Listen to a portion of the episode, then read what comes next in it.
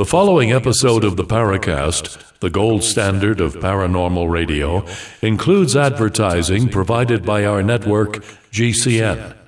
If you'd like to subscribe to an ad free version of the program, plus the exclusive After the Paracast podcast, please visit www.theparacast.plus. That's P L U S. Once again, that's www.theparacast.plus theparacast.plus.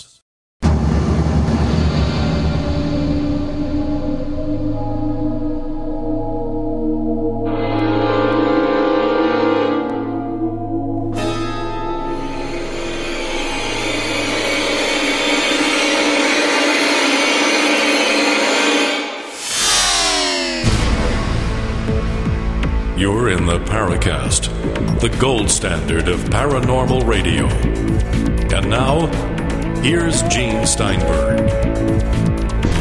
Every so often, Tim and I get notes from people on X or Facebook or whatever saying that we do UFOs too much. Ah, another flying saucer episode. How can you do that? And what we find is you may bring on a researcher who covers a lot of other stuff, where she is after Bigfoot or ghosts and such. But somehow, UFOs do still get in the picture because they consider that there are lots of different types of strange things going on.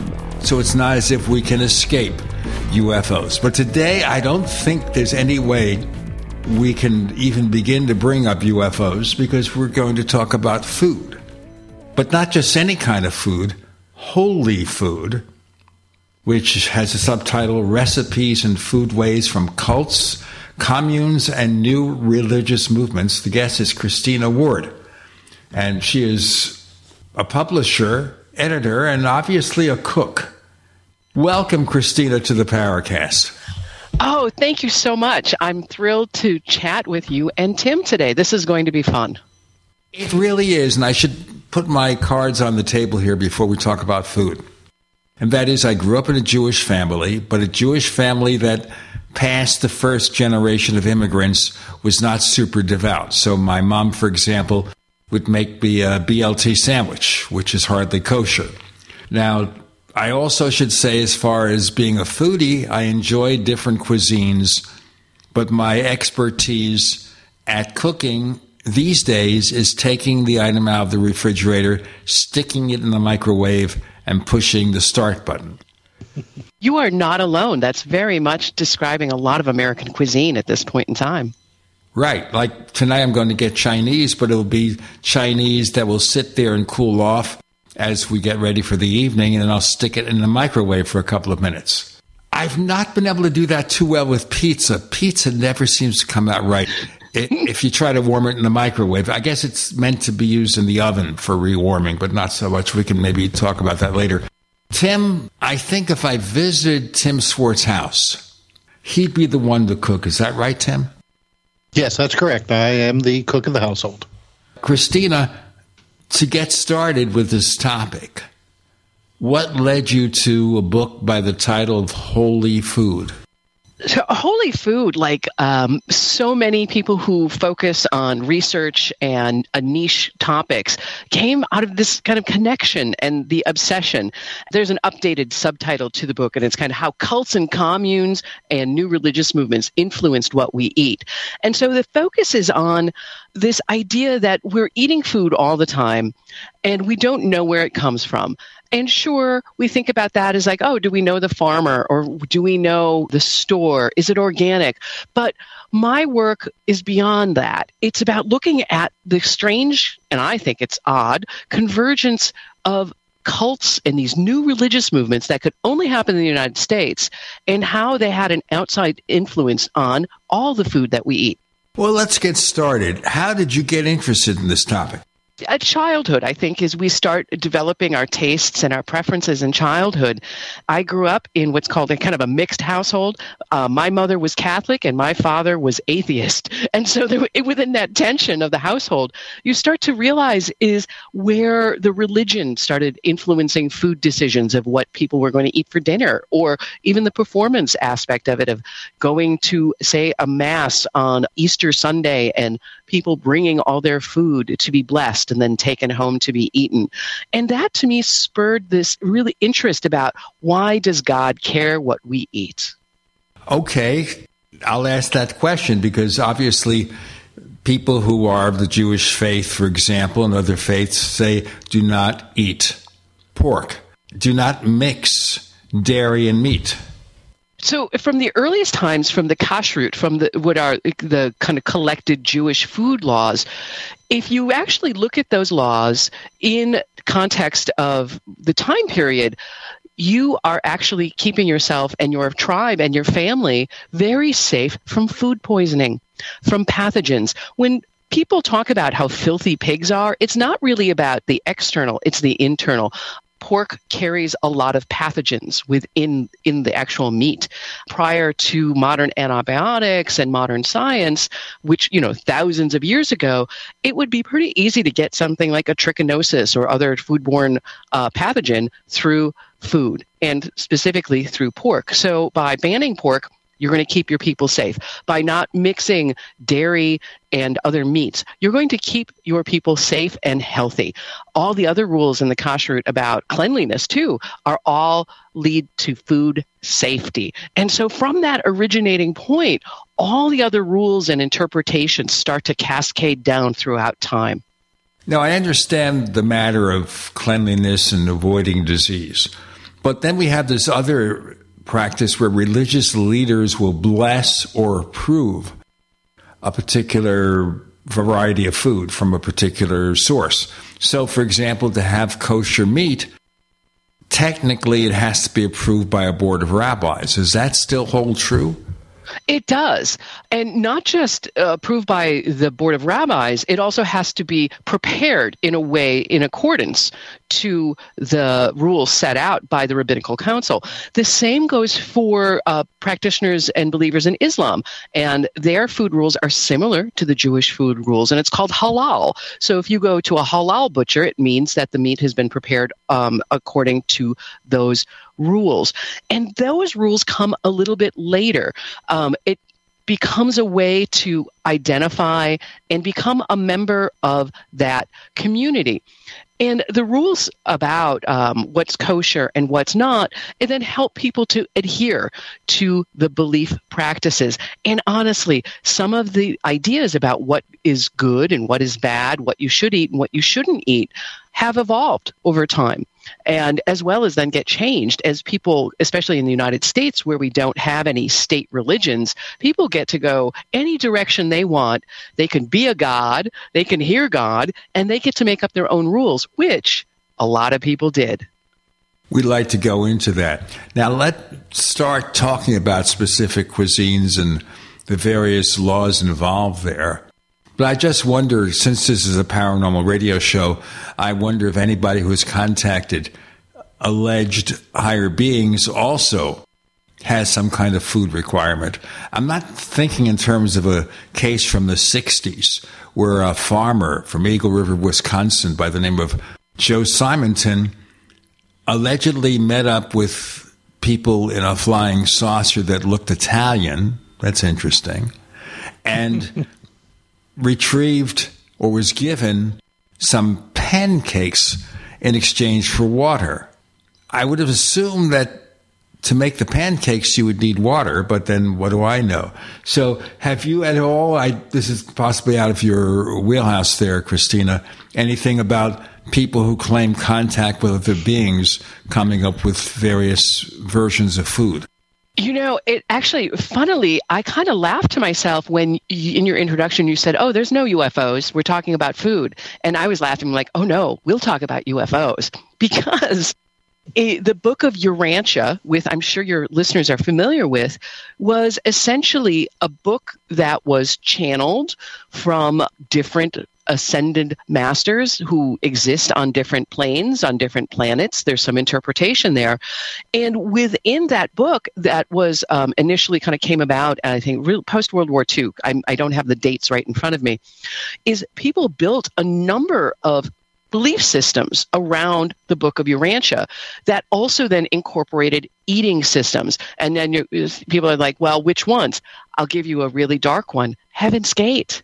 Heaven's mm. Gate developed a whole system of eating about purifying their bodies for their space brothers because the space brothers were coming to take them away to you know the, the essentially utopian off planet existence. Christina we'll break here and we'll get back with more about holy food with Gene Tim and Christina. You're in the Paracast.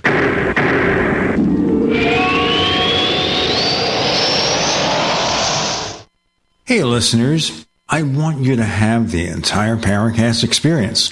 So I'd like to tell you about After the Paracast. After the Paracast is an exclusive feature for subscribers to the Paracast Plus.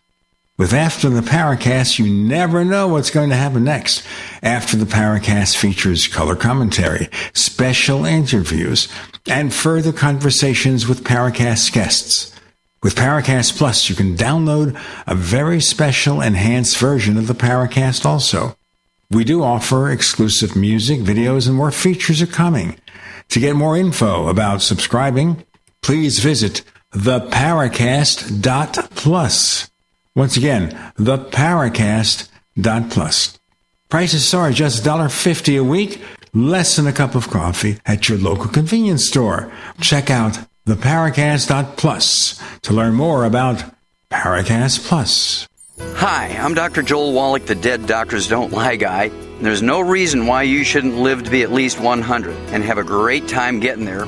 And I'm going to give you a free copy of my lecture that tells you exactly how to do it. In fact, after you've lived a long and healthy life, there should be only two documents in your medical chart a birth certificate and a death certificate. I'm Dr. Wallach with a warning. If you have a four inch medical chart, if you take prescription drugs for high cholesterol, high blood pressure, arthritis, joint pains, and other health issues, the medical profession is failing you. They're using you for an ATM machine. My free lecture is going to reveal what pharmaceutical companies don't want you to know. There's been groundbreaking research and discoveries on how to effectively treat or eliminate over 900 different diseases naturally. It's all in my free lecture called Deadly Recipe.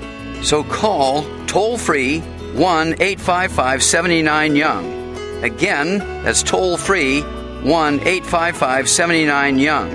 1 855 79 Young. Do you know someone with a drug or alcohol problem? Get help now. Insurance may cover everything. Stop the drug and alcohol nightmare. Call 800 284 0523. Learn how through the Family Medical Leave Act you can leave your job without losing your job. Locations everywhere. Get immediate help for drug and alcohol problems. Call now. 800 284 0523. 800 284 0523. Wellness and self care doesn't have to be complicated. So keep it simple and take good care of yourself with Sunny Bay heating pads. Our heating pads soothe pains in the neck, back, and shoulders while relaxing muscles and increasing blood circulation. Sunny Bay heating pads have always been made in the USA and hand filled to perfection with the highest quality materials. Sunny Bay heating pads are the perfect wellness gift for loved ones or yourself. See all of our high quality products at sunny-bay.com including heated body pads, neck pillows, heated neck and body wraps, and our stress reducing lavender line. They're all affordable, durable, and in stock now and ready for immediate shipping direct from sunny-bay.com. Read our trusted, authentic, and real reviews at sunny-bay.com or just search for Sunny Bay Heating Pad. To your good health and wellness from Sunny Bay. Did you get a call or message that mentioned Social Security that made you feel threatened or scared? That is not the Social Security Administration. Social Security will not threaten you, press you for personal information, or demand instant payment. Social Security does not accept payments by gift card, prepaid debit card, internet currency, or by mailing cash. Criminals use these forms of payment because they are hard to trace. Don't fall for it. Hang up, ignore them. Report this criminal activity to oig.ssa.gov.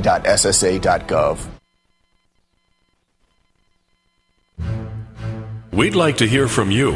If you have a comment or question about the Paracast, send it to news at theparacast.com. That's news at theparacast.com. And don't forget to visit our famous Paracast community forums at forum.theparacast.com. The book is Holy Food. Christina Ward joins us, and we're getting to hear how different cults and different peoples who allegedly were in contact with other beings had specific dietary laws. I was also thinking for some reason about this title, where in the 1960s we had this semi serious TV show, Batman. And hmm. Robin would say to Batman, Holy food, Batman, it's time for lunch. You know, Gene, I'm glad you got the joke because there's a couple little Easter eggs and jokes within on the both on the book cover and in the title. Because holy food, I was thinking about kind of Batman a little bit, but as well as the Hindu notion of prasadam. Prasadam translated means holy food. It is this notion that all food comes from a god from a spiritual being. And therefore, we need to thank those gods. That's why we say grace if you're a Christian before you eat. And we feast and we fast. And we're always aware of God from the earliest days of manna from heaven. That's actually a real thing. People have looked to explain mysteries by ascribing it to a deity. Let's return to the thing we were talking about in the last segment about the Heaven's Gate affair and specific dietary requirements sent by these other beings? Mm-hmm. Yeah, the leader at that Maurice Applewhite, um, and prior to his partner, I, I almost said wife, but they, they weren't really married. Bonnie, they had a lot of ideas about what was health food that really reflected the time period in in that late 70s. They actually even published a cookbook in 1983 that was filled with recipes that would be recognized today as like kind of health food recipes, vegan nearly, but definitely vegetarian. And again, it was about purifying the body. And this notion is actually similar to one held by the Seventh day Adventists that your body doesn't belong to you, it belongs to God. And therefore, you're only the custodian. So you shouldn't be eating candies, cokes, and Cheetos. You need to take care of it. Heaven's Gate believed similarly, deriving that information from the Book of Urantia, that again, if they wanted to be taken to the utopian planet, the believers needed to make sure that that um, their carcass, the vehicle, was worthy of transport. Okay, so what specific requirements can we talk about here with them? No meat, no, uh, not a lot of dairy. Caloric restriction, meaning you know, so they weren't ones to have um, you know seconds at dinner. You ate the prescribed amount that you needed just to live, just to keep your body and brain going. Anything more than that was considered you know excessive and indulgent and unnecessary. Now, in the Heaven's Gate belief system, they didn't have like an exclusionary punishment per se. It was fairly benign in that sense. But the group shows some of the dangers of these new religious movements and these beliefs that if you take an illogical premise to a logical extreme, you can get a very bad outcome. Yeah, it's strange that a lot of the things you say, well, someone wants to watch their weight be healthy actually make logical sense. But even people who are bodybuilders will occasionally reach into their refrigerator for something that's maybe not so healthy. Well, of course, because we're still primal, basic beings, and our lizard brains react really well to salt and fat and sugar. And when those three things are combined, it's almost irresistible. Speaking of all these combinations, one thing that's very popular, and I have them as well, these protein bars. They're supposed to be very healthy. But other than the extra protein, aren't they still candy bars? They are. They are. If you look at the sugar content on them, it's it's quite high. And if you're using it as a meal replacement, okay, you know, but you can't eat other things. And that is, again, a very American idea. Let's take something nominally healthy and make it really hyper palatable and processed and essentially render it unhealthy, but keep the marketing up so people think it's healthy. We do that all the time. Um, if you grew up in the 60s and 70s, you may, may, remember all the advertising for all the food was extra fortified with vitamins, you know, putting the vitamins in everything. Well, that was not really quite true, but people felt that they could eat a piece of Wonder Bread and still be healthy because it had extra vitamins in it. Well, it was, I guess, the equivalent of adding elements of a vitamin pill to your meal to enhance it, supposedly. And of course, mm. most foods you get are enhanced, or allegedly, with coloring and flavoring and extra things to keep them from spoiling. Most processed foods are, which is why the current health recommendations are um, to avoid processed food as much as possible which actually goes back to what we're talking about with like Heaven's Gate, the Nation of Islam, too. If you followed the Nation of Islam diet, you would be a very healthy person. Uh, some of the, their food practices would be familiar today. They advocate one meal a day, heavy on beans for protein. Fish uh, is really one of the only meats that you eat. It's a it's a very low meat diet, and lots of vegetables and greens and whole grains. A very healthy diet, and something that not many people, unless you're studying uh, or a member of the NOI, realize is they also believe in UFOs. Okay. Now, as far as the first part, I can dig most of that. and I do go to Middle East restaurants, but I get chicken because I don't eat fish and I don't eat eggs. So keep me away from the mayonnaise. That's my problem. you know, it's funny. I used to eat canned tuna fish and I liked it on a bagel, speaking of being non healthy. But I lost my taste for tuna fish. And that was the last thing that I ate that was considered seafood. Yeah, and food changes over time. If we look at even uh, like tuna, modern tuna fish, it's packaged differently. It's a different type of fish, so it would actually taste a little different than it would have, say, 30 years ago. Same with bananas. Um, it's a different variety of banana. The modern banana is much, much sweeter than it was, say, 50 years ago. All right. Well, I guess it makes it tastier and such. By the way, the, my breakfast, folks, if you want to know, is oatmeal.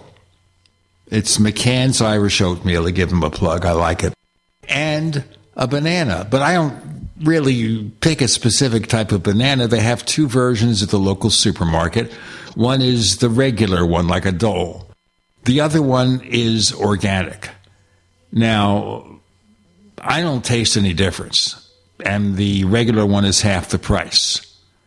But as you say, it's sweeter. Does that make it less healthy? It just means, and and calling foods healthy or good or bad, it, it is a slippery slope. Um, a banana has really good complex sugars that our brains need. Uh, bananas also are very high in potassium. So eating a banana with oatmeal, that's a very healthy breakfast. Now, if you ate ten bananas a day and maybe three Snicker bars and then a six pack of Coke, no, that is a very not healthy diet because it's not giving you the nutrients that you need for your body and your brain. By the way, that protein bar that I eat is supposedly low sugar. Okay, so at least in that score, it's better, but it also keeps the calories low so I can have a, a bigger dinner. Yeah. I other, ordinarily have. Anyway, we've got Christina, Gene, and Tim. You're in the Paracast.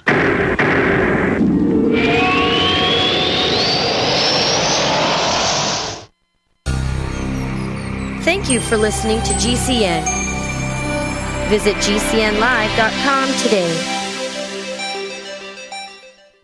It's obvious. The unthinkable continues. Most Americans know something very wrong is happening. People in charge keep telling you that everything's fine and to stop noticing. But you know better. That's why self reliant folks are investing in emergency food storage. And you should too. My Patriot Supply, the nation's largest emergency preparedness company are the ones you can trust. Go to mypatriotsupply.com and secure their best-selling 3-month emergency food kits. Each contains tasty breakfasts, lunches, and dinners averaging over 2,000 calories per day. Save $200 on each three month food kit you purchase. My Patriot Supply also sells solar generators, gravity powered water filters, off grid room heaters for when the power goes out, heirloom seeds, and survival gear. Order by 3 p.m. and your items ship that same day and arrive quickly on your doorstep in unmarked boxes. Go to mypatriotsupply.com today. Time is running out to prepare for what's coming. mypatriotsupply.com.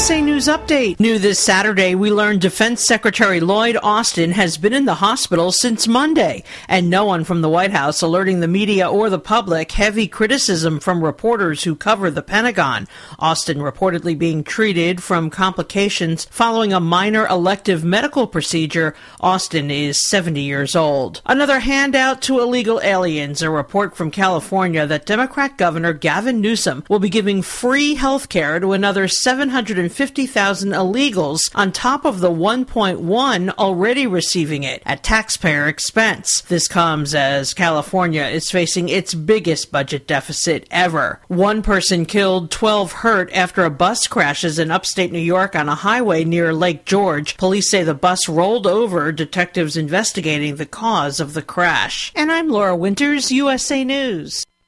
Stop aging now. Restore those joints. Boost your strength. Because it's official. NutriMedical has released the most exciting, powerful anti-aging supplement on the market. Dr. Bill Deagle's Red Deer Velvet DR has been approved by the U.S. Patent Office. Imagine stem cell rejuvenation all in one capsule without huge expense. Dr. Bill MD discovered that as an unborn baby grows in the mother's womb, he or she does not deteriorate or physically age. Red Deer Velvet DR, like the uterus, provides 300 biomolecules and six hormones protected in one special DR capsule that delivers lipid packages directly into your circulation. This patented technology bypasses the stomach and is released into the small bowel unaltered by digestive enzymes and stomach acid. Remember, Red Deer Velvet DR. Improve endurance, stimulate your immune system, increase learning ability, and even improve sexual libido with Red Deer Velvet DR. Click NutriMedical.com, that's N-U-T-R-I medical.com, or call toll free 888-212-8871 and get on the road to a newer, rejuvenated, happier you.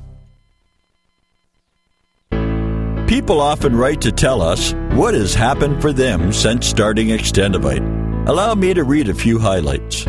Extendivite works in keeping my blood pressure in the normal range.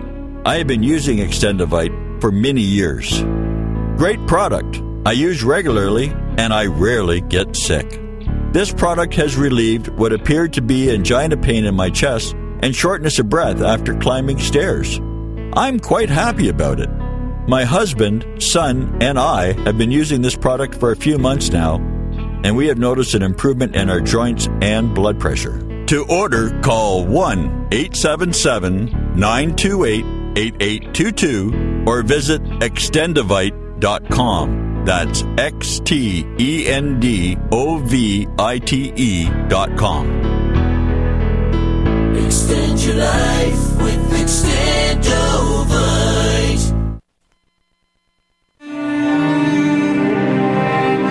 This is Jennifer Stein, executive producer of The Disclosure Dialogues.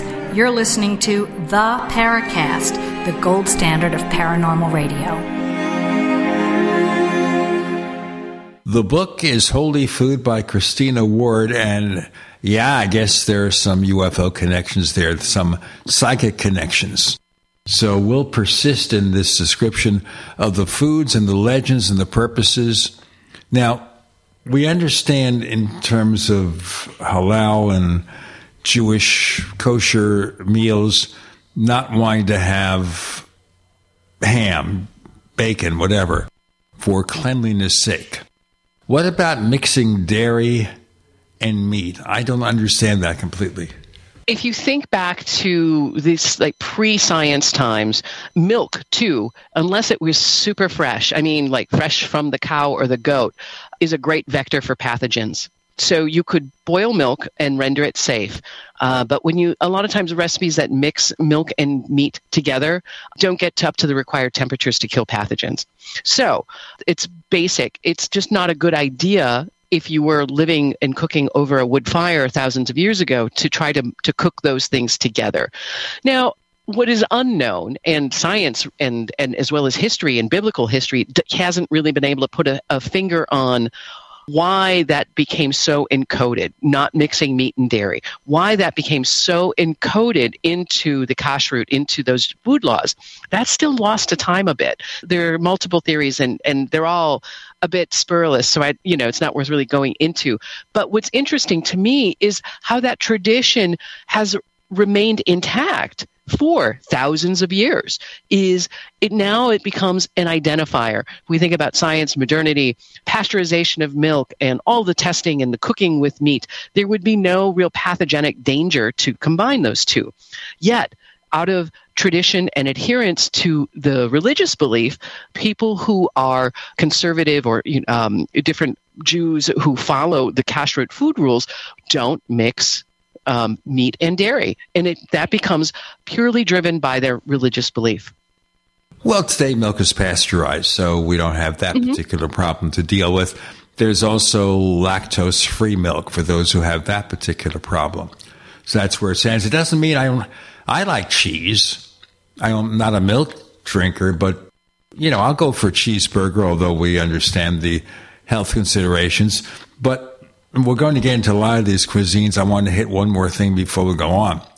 These days, you go to the local, at least here in Arizona, the local fast food place like Burger King or Carl's Jr., which is Hardee's in other parts of the country. You can get plant based burgers. Like Impossible is one company, Beyond is another company. And you look at those things, and it's a mixture an assemblage of different ingredients to make it seem and act like meat. Now, meat is meat, except for, you know, whatever things they do to preserve or keep the insects away when the source of the meat, the chicken or the beef, is out there pasteurizing or whatever.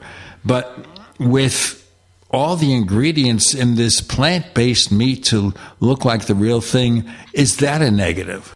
You know there's negatives to to everything that we eat we can take the the most kind of pure food and turn it into something terrible so in the case of fake meats those were actually started and popularized by the Seventh day Adventists, who were the owners at one time, they recently sold it, of Morningstar Farms. They currently own the Worthington brand. If you are a buyer of kind of fake hamburger or other fake meat products, you'd recognize those brand names. So they're primarily a combination of soy and pea proteins.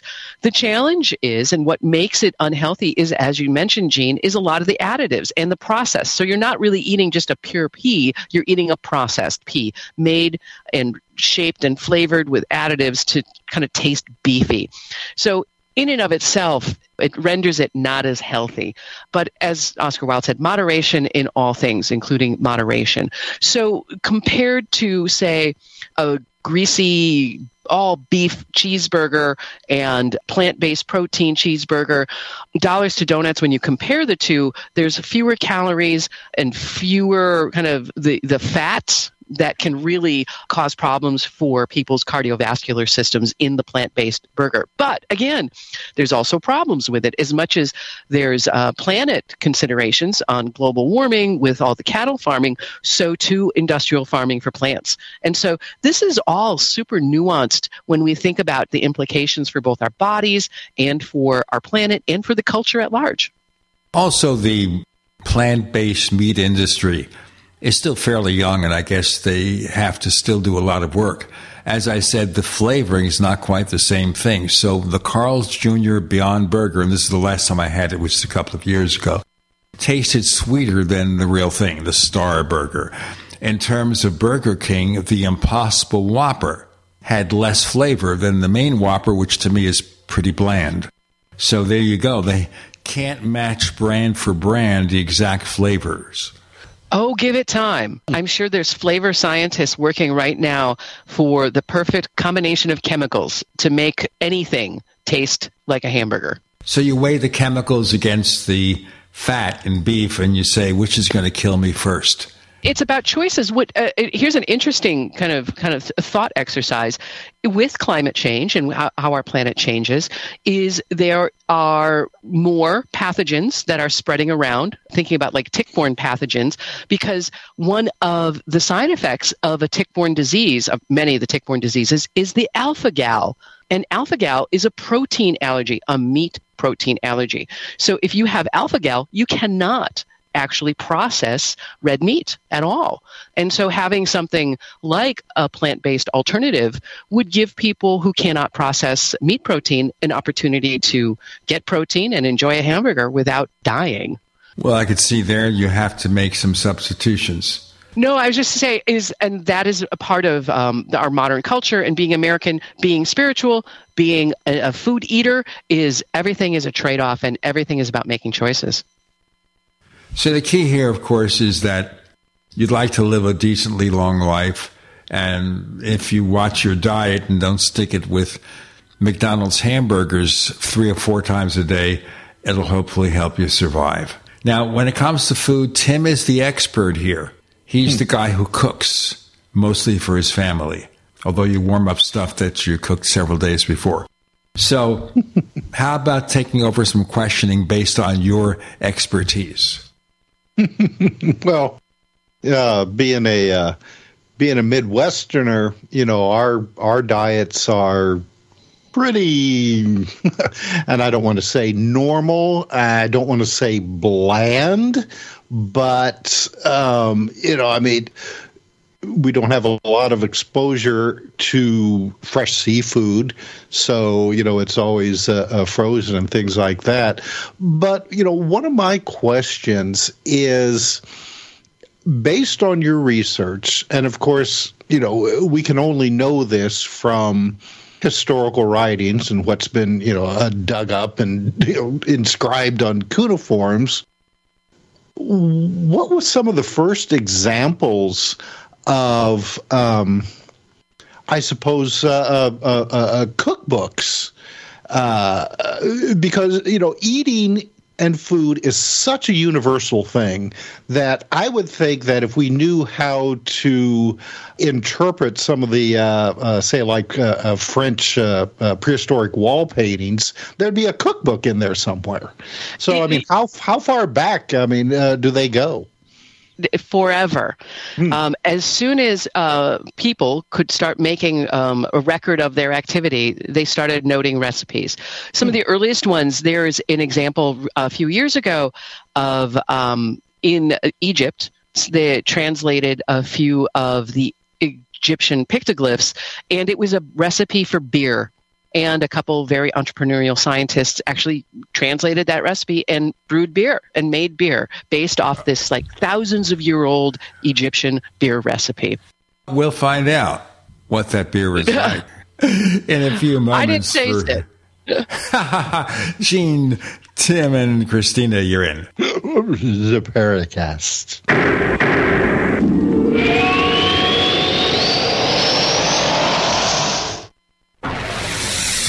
You are listening to GCN. Visit GCNlive.com today. If you love mysteries, you'll love these two books by Tim R. Swartz and Sean Casteel. In Mimics, The Others Among Us, you'll learn about the strange beings that can look like us but are not.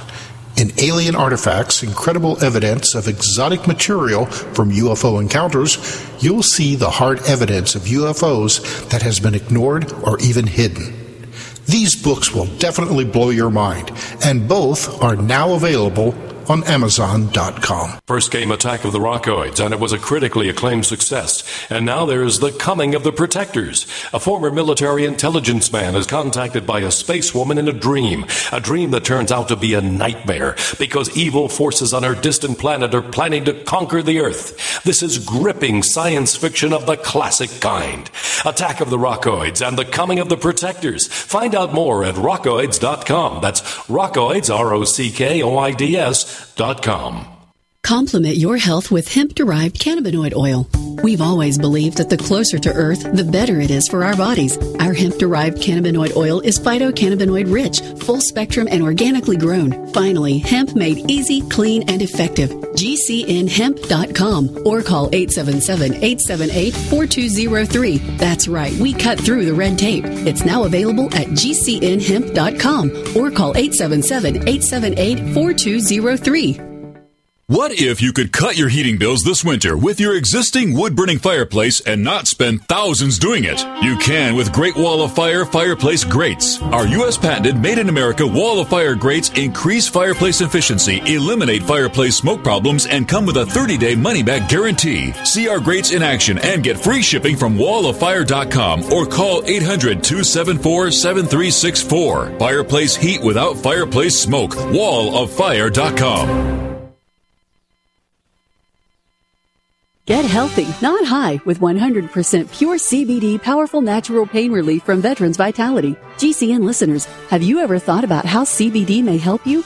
I'm sure you have heard about the many benefits of CBD. Well, here's your opportunity to try before you buy. Created by veterans and for everyone who deserves better choices, our CBD is derived from organic hemp, grown in the USA and third party tested. Veterans Vitality CBD saves you as much as 25 to 50% over our competition, and a portion of all sales is contributed to nonprofits and events. Many of our customers have experienced improved quality of life, help with anxiety, PTSD, and overall well being. Our products do not contain THC. They are safe, non addictive, effective, and 100% legal. GCN listeners, get your free trial bottle of premium CBD by simply paying shipping and handling at GCNFreeCBD.com. That's GCNFreeCBD.com. Again, GCNFreeCBD.com. Offered by Veterans Vitality Premium CBD.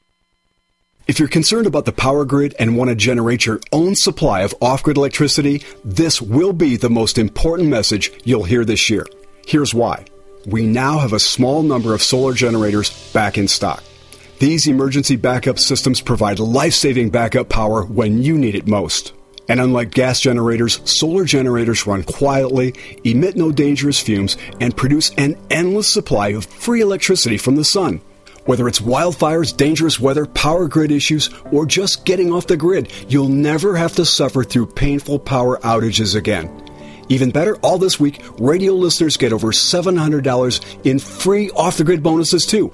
Go to mysolarbackup.com to learn more and check availability. That's mysolarbackup.com. Look for the free report, Crisis Cooling, how to make absolutely sure your meat, milk, and medicines stay safe and cool in any power outage. Yours free at mysolarbackup.com.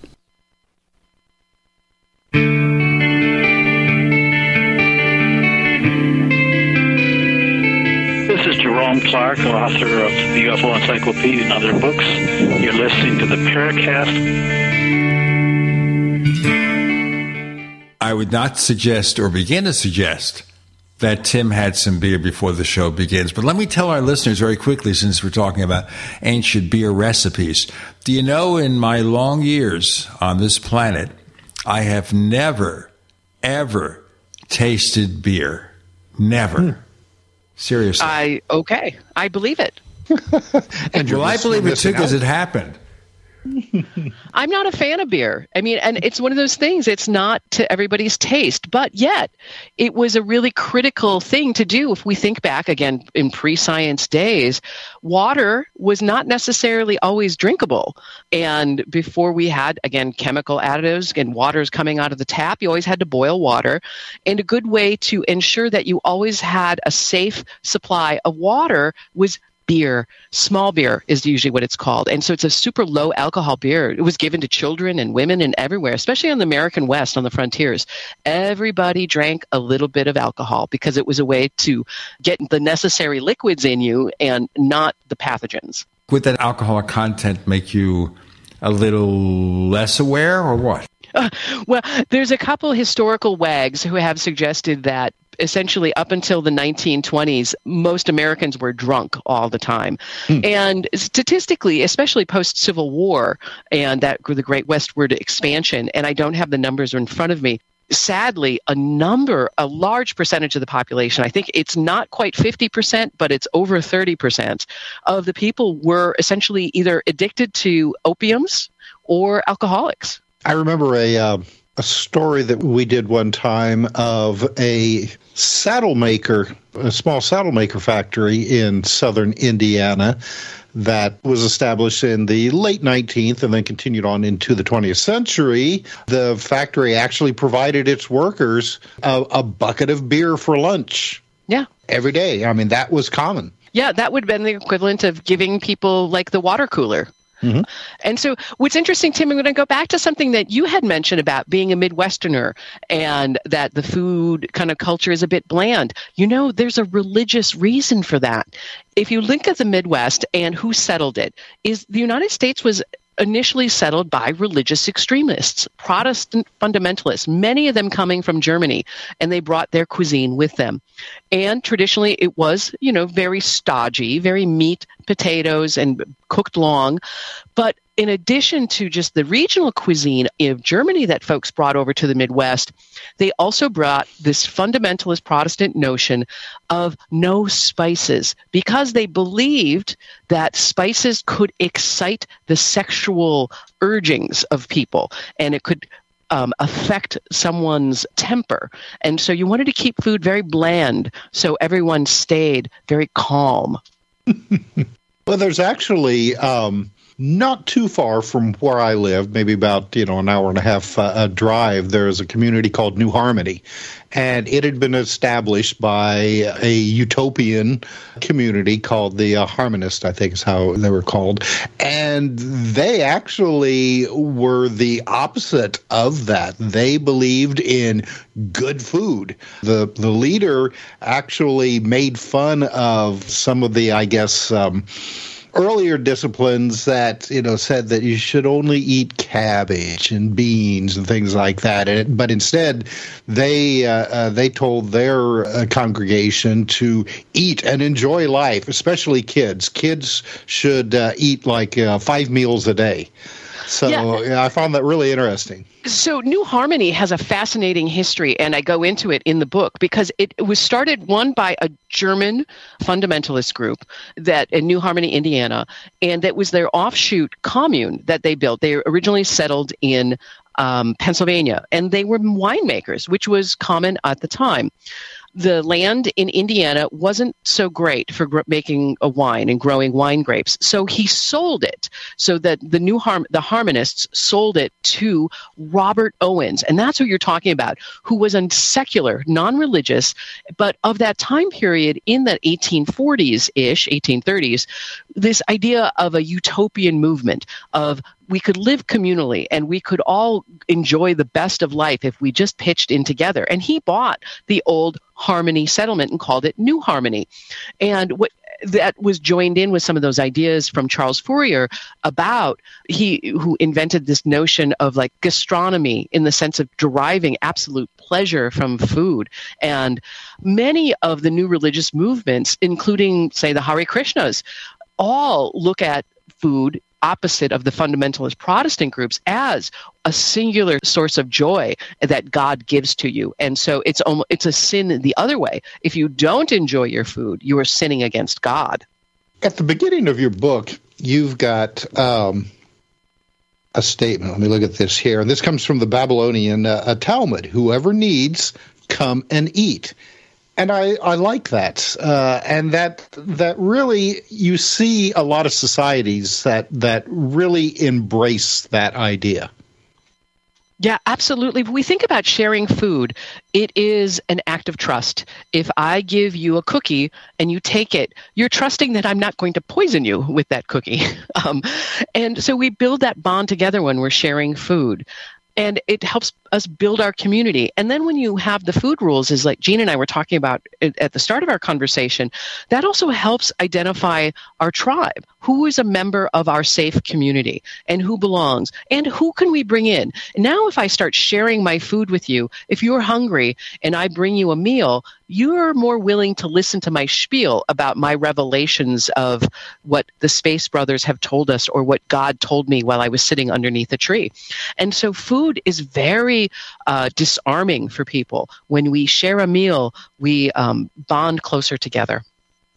Well, that's just it. You know, I mean, I've uh, traveled uh, uh around the world quite a bit, and um, a lot of these uh, the rural places that that we would go to, there would be a number of families who wanted us to come and eat with them, and were just so happy when we could. And it was just i mean uh, some of these families i still remember and and a few even you know uh, remain in, in communication uh, uh with for a number of years. And it was just that that openness. Come in share a meal with us. That is it's that that that universal appeal isn't it it is. It's so much so that in many Hindu traditions, in the Sikh tradition, in many, many of the Islamic sect traditions is hospitality, offering people meals and being very kind to strangers is encoded in the spiritual practice. Now, it's not maybe written in like the actual holy book, but in the supplemental cultural uh, practices and, and commentary, the idea of um, offering a meal and sharing a meal is is part of their religious practice. So if you're a believer and you, your culture has that practice, uh, you're you're almost looking for a stranger because that earns you some really goodwill, and you have made God very happy if you've shared your dinner with a stranger. You know, for some reason, what may be obvious, when I hear this, I remember when I first met my first wife's parents. Now, listeners have heard Geneva on the show. She's remained a friend even though our marriage ended after a few years. But I remember when I first flew to her home near Birmingham, Alabama, parents thought I was some kind of weirdo. This Jewish guy from New York, does he sleep in a coffin at night? We don't know. I mean, they wondered what was this person that her daughter had hooked up with. So my late mother-in-law or ex-mother-in-law, she would cook meals traditional to a southern family like black eyed peas and everything else. And it was just delicious. I always enjoyed the fact that she'd spent hours cooking this stuff. It was really great. A lot of it was healthy. And I felt very close to them as a result of this. I think originally she was doing it out of respect to her daughter's wishes. I think later on she grew to tolerate me because because she sent me instant messages over the years saying, even though you didn't stay married to my daughter, you are still my son-in-law. And oh, I just think, isn't that nice? And I that, think the meals kind. we had, it is. And I think the meals that we had really made me feel closer to them because it made and me feel we, like I was part of the family.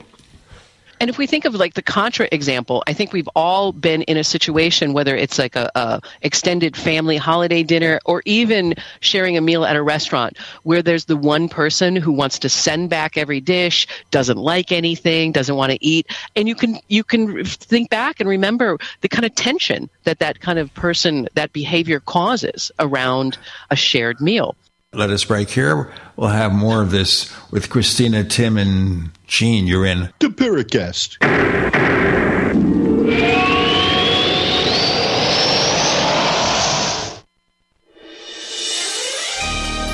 Thank you for listening to GCN. Be sure to visit GCNlive.com today. Hey, listeners. I want you to have the entire Paracast experience. So I'd like to tell you about After the Paracast. After the Paracast is an exclusive feature for subscribers to the Paracast Plus. With After the Paracast, you never know what's going to happen next. After the Paracast features color commentary, special interviews, and further conversations with Paracast guests. With Paracast Plus, you can download a very special enhanced version of the Paracast also. We do offer exclusive music, videos, and more features are coming. To get more info about subscribing, please visit theparacast.plus. Once again, theparacast.plus. Prices are just $1.50 a week, less than a cup of coffee at your local convenience store. Check out theparacast.plus to learn more about Paracast Plus. Taheebo Tea Club's original Pure Pau D'Arco Super Tea helps build red corpuscles in the blood, which carry oxygen to our organs and cells. Our organs and cells need oxygen to regenerate themselves. The immune system needs oxygen to develop, and cancer dies in oxygen. So the tea is great for healthy people because it helps build the immune system, and it can truly be miraculous for someone fighting a potentially life-threatening disease due to an infection, diabetes, or cancer. The tea is also organic and naturally caffeine free. A one pound package of tea is $49.95, which includes shipping. To order, please visit shopsupertea.com. The first word is shop spelled S-H-O-P, then the word super and then the word tea. The complete website is shopsupertea.com or call us at 818-984-6100 Monday through Saturday 9 a.m. to 5 p.m. California time. That's 818-984-6100. ShopSuperTea.com.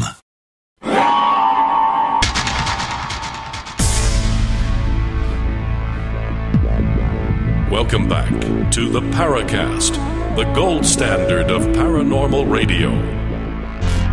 And now, here's Gene Steinberg. So this becomes a matter of cultural behavior too. I mean, if you're sharing a meal with friends, family at a restaurant, does constantly setting the meal back cause a rift amongst people? On the other hand, if the restaurant's at fault and hmm. they made your steak rare when you wanted it well done or something seriously wrong, it doesn't taste right, certainly you have a right to complain. Oh, you do. And I'm talking about the example, and, and I think everyone has experienced it. The someone who's like overly picky and overly picayune about what their tastes and preferences are. And it's a disruptive element and it's a tension because our instinctual nature is that we're going to share things and we're going we want to become um, a smaller world and we want to get to know people. And that's how sharing meals works. And that's why it's so encoded in so many spiritual practices. It makes me. Uh, there was a. Um, there was a short story written by Jean Shepherd, and I, it may have been in his book um, "A Fistful of Fig Newtons." I can't. I, I can't remember now, but it, it, he he talks about uh, uh, an experience that he had. Uh, having a meal with a, uh, a, a high school girlfriend at her parents' house, who I think they were of Polish descent, and um, the the story basically is just an almost a, a, a, graphic description of the types of food that they served him and and he ate and the conversations about the food. And and that's that's the entire story. Now at the risk of avoiding confusion here there are actually two Jean Shepherds that were famous. One was a humorist and radio personality. Used to listen to him back in New York. He was the fellow who wrote the book that Tim was talking about here.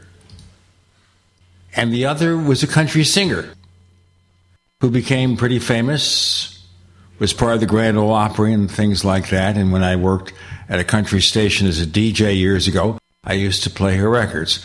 So I just wanted to clarify Jean Shepherd and Jean Shepherd. But you see this in a lot of books and a lot of films that um, devotion to food um, almost like a religion. It's reverent. We are reverent yes, with food. There you go. Um, I think that we become, especially in the, the American story, we become Americans through our stomach. When, if we think back to whether somebody made fun of the uh, one kid's lunch um, in the lunch table, but then within a few minutes later, one, everybody wanted to try the food that they never tried before, is going to, like Gene was talking about, going to a family, sharing the meals, eating foods that you, maybe you've never encountered before and all of a sudden you're like oh this is really tasty. This is delicious. And it expands our minds and it expands our community. And i think that's how we become more american especially in a country where um, you know aside from indigenous folks we're coming all of us are coming from somewhere else. Okay, that's that is an interesting point, though, uh, because a lot of Europeans make fun of Americans because they say we have no food culture. That our food culture is basically just hamburgers and French fries and hot dogs, and that that's it. But that's not true, is it? Oh, not at all. It's that's a really lazy, lazy analysis. Um, American food culture is rich and diverse and is so vast that it, it, is hard to call it just American because of all of the different influences. But it becomes American if, with a couple elements. Is that when we take a, a food that may have been um, kind of regional to a specific country or geographic area and bring it to the United States, the core ingredients are going to change based on what can grow here and what we have available here. And so that dish is going to change. And then we add all the other elements to it. I love what's happening and you see the fusion. Korean tacos. Who would have mm. thought, right? That's they're fantastic. Um, but no one in Seoul and no one in Mexico City probably thought of that. It had to come to the United States before, you know, we could mix it all together to make it into something unique and new. One thing, of course, it's very common for foods to be altered here. So, for example, you get Chinese food, and we, most people love Chinese food. But coming to America, you don't really get the authentic Chinese food. There are differences. I there mean, are like, differences. I'll give you an example of one restaurant that we go to quite often. It's called Asian Cafe Express in Mesa, Arizona. It is, I would say, what they call a Hong Kong style menu. But they actually have two menus. They have the Hong Kong style menu, and you've got elaborate kinds of seafood, including squid, by the way. And you have an AZ style menu, which is the more Americanized versions of the food. So they're trying to give you a flavor as much as you can in this country, a flavor of the real thing from Hong Kong, and the version that we have here, the Americanized food where it's all chop suey and chow mein. Hmm. Yeah, and there's this idea of what is authentic then, because um, Chinese cooks and Chinese restaurants have been in the United States for nearly 150 years, and so just like a religion um, has a schism so too has food cultures had had schisms. So Chinese food in America is now its own distinct thing. American Chinese is its own cuisine. American Italian is its own thing, sometimes called New Jersey Italian. And it, the meals and the recipes and the different types of dishes that have been developed here, sure, they're rooted in a culture and a spiritual practice in many cases, but they're not the exact same thing because in America we cherry pick what we want and we make it our own. I'm thinking too is one of the emerging cuisines. I, you know, Indian food is great for a lot of people. Their first introduction to Indian food was from the Hare Krishnas, both in the free meals at the temples and as well as the many cookbooks that the Hare Krishnas published. Hare Krishna food is sweeter than quote unquote traditional Indian cuisine. Why? Well, that's because Prabhupada, the founder, had a sweet tooth. He loved hmm. sweets. And so all the recipes from a Hare Krishna uh, perspective are a little sweeter than quote unquote authentic Indian food. Yet that is our introduction to it. So that is what becomes much more, more comfortable and recognizable. And so we're seeing American Indian food becoming its own distinct thing um, and different than regional Indian cuisine from North India and South India. Now, that's interesting too, that Indian food, I don't think it's caught on near as much as Italian food or Chinese food. That's unfortunate, I think, because there's some really incredible things there, and I've had North Indian, South Indian, the different variations. Is there a reason for that? Oh, it's coming. Just as um, if you grew up like I did in the 70s, there wasn't a Taco Tuesday, but now we have Taco Tuesday. It's not because tacos weren't invented. It's just that it wasn't culturally, we weren't aware as much as we are now about the different types of cuisines available, the different ways to eat. As we become more aware and more of the Indian diaspora comes to the United States, and we all start mixing together as we so wonderfully do, we're seeing more and more um, Indian restaurants and Indian cuisine and Indian fast food and Indian processed food um, popped up. We had, I'm in Milwaukee, Wisconsin, and was at the grocery store and saw uh, curry pizza.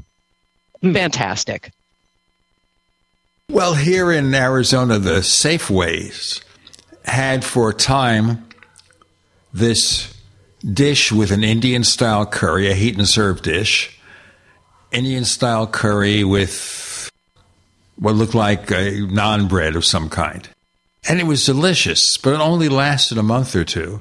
And then they stopped carrying it. I suppose because people weren't getting it. Like they offer teriyaki chicken, I guess that continues to sell. So maybe we're not quite ready here in Arizona. Give it 10 years. Know. I, I will. Think give it a uh, decade. Yeah. and, and we're going to start seeing like samosa Saturdays. We've got Christina, Tim, and Gene. You're in the Paracast.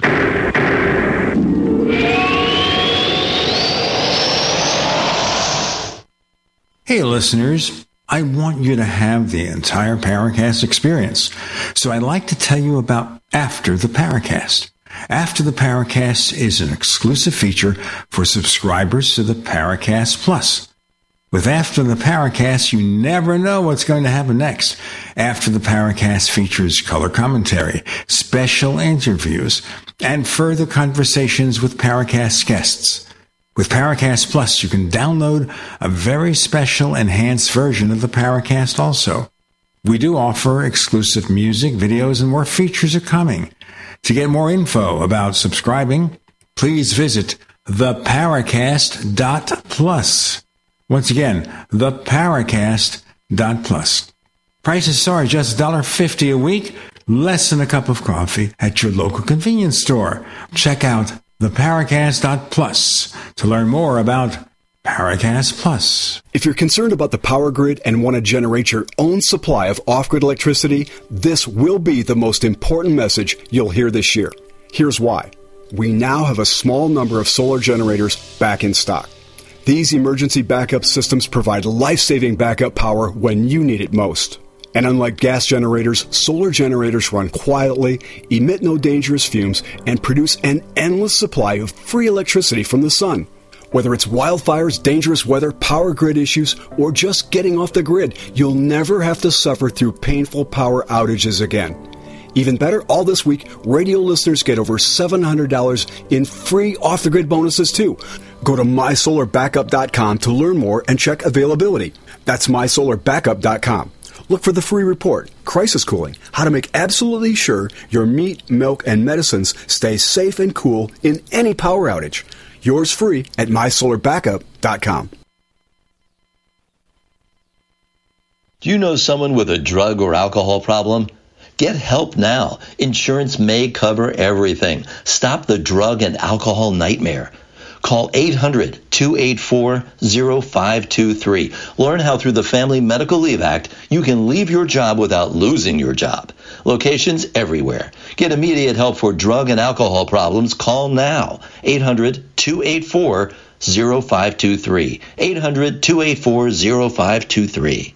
Taheebo Tea Club's original Pure Pau d'Arco Super Tea comes from the only tree in the world that fungus does not grow on. As a result, it naturally has antifungal, anti-infection, antiviral, antibacterial, anti-inflammation, and anti-parasite properties. So the tea is great for healthy people because it helps build the immune system, and it can truly be miraculous for someone fighting a potentially life-threatening disease due to an infection, diabetes, or cancer. The tea is also organic and naturally caffeine free. A one pound package of tea is $49.95, which includes shipping. To order, please visit shopsupertea.com. The first word is shop spelled S-H-O-P, then the word super and then the word tea. The complete website is shopsupertea.com or call us at 818-984-6100 Monday through Saturday 9 a.m. to 5 p.m. California time. That's 818-984-6100. ShopSupertea.com. Are you afraid to go to the mailbox because of letter after letter from the IRS? Are they stacking on more and more penalties and interest? By now, you know the problem won't go away on its own. Don't let the IRS chase you to your grave with penalties and interest and liens and levies. You need real help now. I'm Dan Pilla. I wrote the book on tax debt settlement, and I help thousands of people solve tax problems they thought couldn't be solved. I can help you too. Call 800 34 no tax or go to my website danpilla.com. That's danpilla.com. danpilla.com. We'd like to hear from you. If you have a comment or question about the Paracast, send it to news at theparacast.com. That's news at theparacast.com. And don't forget to visit our famous Paracast community forums at forum.theparacast.com. Or Chicken Tikka Mondays. Mm. Right. And that I think is uh, again how we become American. We start taking all of the different influences and marrying them together in new ways, and that is how all the new religious movements that some became cults and all these new cuisines influenced, and the, the culture influences the religion. The religion influences the food. The food influences the culture. There's no clean lines here. It all influences each other, but it can only happen in the United States because of how we are essentially set up, how we're structured with our First Amendment and our tax laws, and our founding with, by fundamentalists has really set the stage or set the table, if we want to belabor the food analogies, to get us to where we are today, which is a really cuisine diverse community as well as a spiritually diverse community. I'm always interested in the origins of different kinds of food, like bagels. Everybody mm-hmm. eats bagels, but I'll tell you a little bit here that seems to affect things. Supposedly, the content of New York water, New York City water, the various elements of which it consists, make bagels distinct from other cities. In fact, there is a company out there that provides a filtering system where they filter the water to have the same chemical makeup as New York City water. And you make your bagels with that. And of course, that gives the bakery a chance to say genuine New York bagels. I think that applies also to pizza. Genuine New York pizza, but you got to have the water. Yeah, you know, there's there's definitely thoughts and analysis about the the New York water makes the bagels. I would argue that it doesn't as much as it does both technique and environment. Just like terroir, that you know, the four wines, different grapes need to grow in different places to be called a certain kind of grape, is if anybody's a baker out there, you'll know that on a high humidity day, your bread's going to turn out different than on a low humidity day. And so it, it, it's really a lot of it is the geography, the ambient, the environment is that helps influence, especially when it comes to baking. So I think there's a lot of marketing involved with the whole idea of that only only New York bagels are real bagels, and only in New York can you make a New York style bagel. Well, then again, they're able to market these filtering systems. Even Right. if the core logic is lacking, if it does what it pretends to do, at least they could say, well, this and the way we're making it is a real New York bagel. There's a place about 20 minutes from here called Bongiorno's, which is owned by two New York residents, one who was the chef at one of the New York City fire departments, the other his son-in-law took chef's training in college and they make pretty darn good bagels. And i'm not getting paid for this by the way. When, I, when I go there i pay the same as you do. They have made bagels that taste closer to new york than i've ever seen out here. Most of the bagels are simply flavorless or taste like straw. Yeah. They have technique issues, I would say. But here's like the interesting thing when we talk about bagels. Bagels are a very specific tied to Ashkenazi, Eastern European Judaism. That style of boiling and then baking is a regional uh, style from beyond the pale, from that region in Eastern Europe.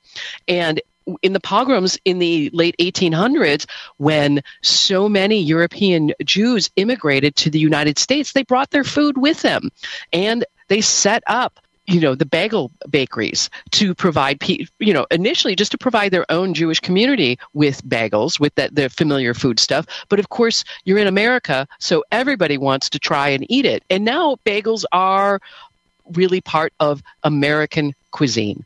And I love that story, but I only wish the same thing happened with knishes because I love knishes and those are harder to find outside of New York. I remember in the early days, one of my close friends who was interested in UFOs, guy named Marty. He came from a family of bagel bakers. And in the early days, it doesn't happen now. There was a bagel bakers union. Okay. And to get in the union, you had to be the son, the cousin, the relative. That's how you do it. Now, by the way, this is interesting here. I'm looking over on Google. Why are bagels better in New York City? A regular bagel is the water you boil them in. Much like a specific vineyard is used to make a wine, certain minerals in New York City tap water are attributed to creating the best bagels. These include low concentrations of calcium and magnesium and a high level of sediment. Now, yeah. is, is that something that fits with what you know? Yeah, I mean that's similar. I mean, so the water content and the different minerality, but again, I would say th- that's only a small part of it. Especially in, in uh, America, where our water filtration systems are, there's a fairly universality. Some of them are are much more um, chemical purified than others, but you know, it has something to do with it. But I would say if you had just good solid water and knew what you were doing with your techniques, you could produce a really good New York style bagel. I'm confident. What about knishes? Is that a problem? I have not. No. I have not tasted knishes that are really good. Like a baked knish is good, mm-hmm. but when they tried to duplicate the so-called Coney Island knish, which is fried, then it never seems to work. I agree with you. Baked knishes are traditional and are the way to go. But the example is I personally like them, but it hasn't caught on in the same way that a bagel did, even though it was came over with the Eastern European Jewish diaspora around the same time. It just hasn't caught on in the same way. I would welcome everybody who's listening. If you've never had a knish, eat a knish. They're great. How could you go wrong with a little pastry covered potato and onion? They're fantastic. Mm. Well, they do have other knishes like meat knishes, kasha knishes, things like that. They Do. Yes, I was the, I was thinking the most traditional, which is of course the potato knish. Well, we used to have, by the way, a kosher style restaurant here in Arizona called Chompie's. It's still there. But what they did is they sold part of it out to a private equity company. And for some reason, the quality has deteriorated. There was another place, another chain called NYPD Pizza. Two brothers or cousins from Queens, New York, came to Arizona to make genuine New York pizza. And I know, know what pizza is. We used to have pizza places in my neighborhood in Brooklyn. You know, you walk three blocks, there are three pizza shops, a deli, bagels, everything like that. And it was really good. And then they sold the company as it expanded. And then the quality went kaput. Well, that's the American way. Um, as soon as we get venture capital involved, it's all about, it's no longer about the food itself or about any ideas or culture that form the food. It's just about making money and making profit. And sometimes a company will buy out a chain for the real estate value of the properties. The same is true, by the way, for things like Kmart and Sears. They were purchased by somebody who cared more about the value of the properties than in providing good merchandise at a decent price. It's too bad. We have Christina, Tim, and Gene. You're in the Paracast.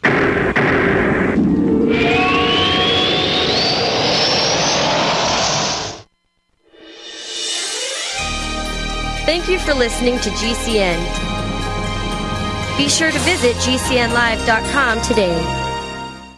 Do the letters IRS give you anxiety? I'm Dan Pilla. I've defended people from the IRS for more than 40 years. My book, How to Get Tax Amnesty, created the tax resolution industry and is responsible for helping hundreds of thousands of people. It can help you too. If you're a non-filer or facing IRS enforcement right now, your case is unique. You need real help, not cookie cutter advice. My clients get my personal attention. Buy my book at danpilla.com and get a free consultation directly with me. That's danpilla.com. Let's start solving your tax problem right now. What if you could cut your heating bills this winter with your existing wood burning fireplace and not spend thousands doing it? You can with Great Wall of Fire fireplace grates. Our U.S. patented made in America wall of fire grates increase fireplace efficiency, eliminate fireplace smoke problems, and come with a 30 day money back guarantee. See our grates in action and get free shipping from walloffire.com or call 800 274 7364. Fireplace heat without fireplace smoke. Walloffire.com. USA News, I'm Tim Berg. Former President Donald Trump appealed the Colorado Supreme Court's decision removing him from the ballot to the U.S. Supreme Court. The High Court quickly agreed to decide the case. Kentucky Republican Senator Rand Paul agrees with the court's decision. Without question, the Supreme Court has to hear it. When I hear that it's going to be uh, almost a month, though, until the hearing and perhaps longer to the ruling, I'm concerned that even that's too long. I think there needs to be an emergency injunction to shut down any of the states that are wanting to do this. Millions along the East Coast are under a winter weather. Millions along the East Coast are under winter weather alerts this weekend. Forecasters say a storm will dump a mix of rain and snow in some cities like New York and Washington D.C., while Boston could get slammed with at least six inches of snow, while other parts of upstate New York could get over a foot of snow. This is USA News. It's obvious. The unthinkable continues. Most Americans know something very wrong is happening. People in charge keep telling you that everything's fine and to stop noticing. But you know better. That's why self reliant folks are investing in emergency food storage. You should too. My Patriot Supply, the nation's largest emergency preparedness company, are the ones you can trust. Go to mypatriotsupply.com and secure their best selling three month emergency food kits. Each contains tasty breakfasts, lunches, and dinners averaging over 2,000 calories per day. Save $200 on each three month food kit you purchase. My Patriot Supply also sells solar generators, gravity powered water filters, off grid room heaters for when the power goes out, heirloom seeds, and survival gear. Order by 3 p.m. and your items ship that same day and arrive quickly on your doorstep in unmarked boxes. Go to mypatriotsupply.com today. Time is running out to prepare for what's coming. mypatriotsupply.com. People often write to tell us what has happened for them since starting Extendovite. Allow me to read a few. In one month, my blood pressure dropped significantly. I no longer get chest pain after exercise. It's amazing, and I ordered my second bottle. The reviews are spot on. My target is to get off BP meds, and if it keeps going like this, I see a light at the end of the tunnel. So far, a great product is what it claims to be. Great product. A few days in, and I could feel a difference for certain. Not checking medical stats yet. I know this is really working by how I feel. We'll continue to take this product. To order, call 1 877 928 8822 or visit extendovite.com. That's X T E N D O V I T E dot com. Extend your life with Extendovite.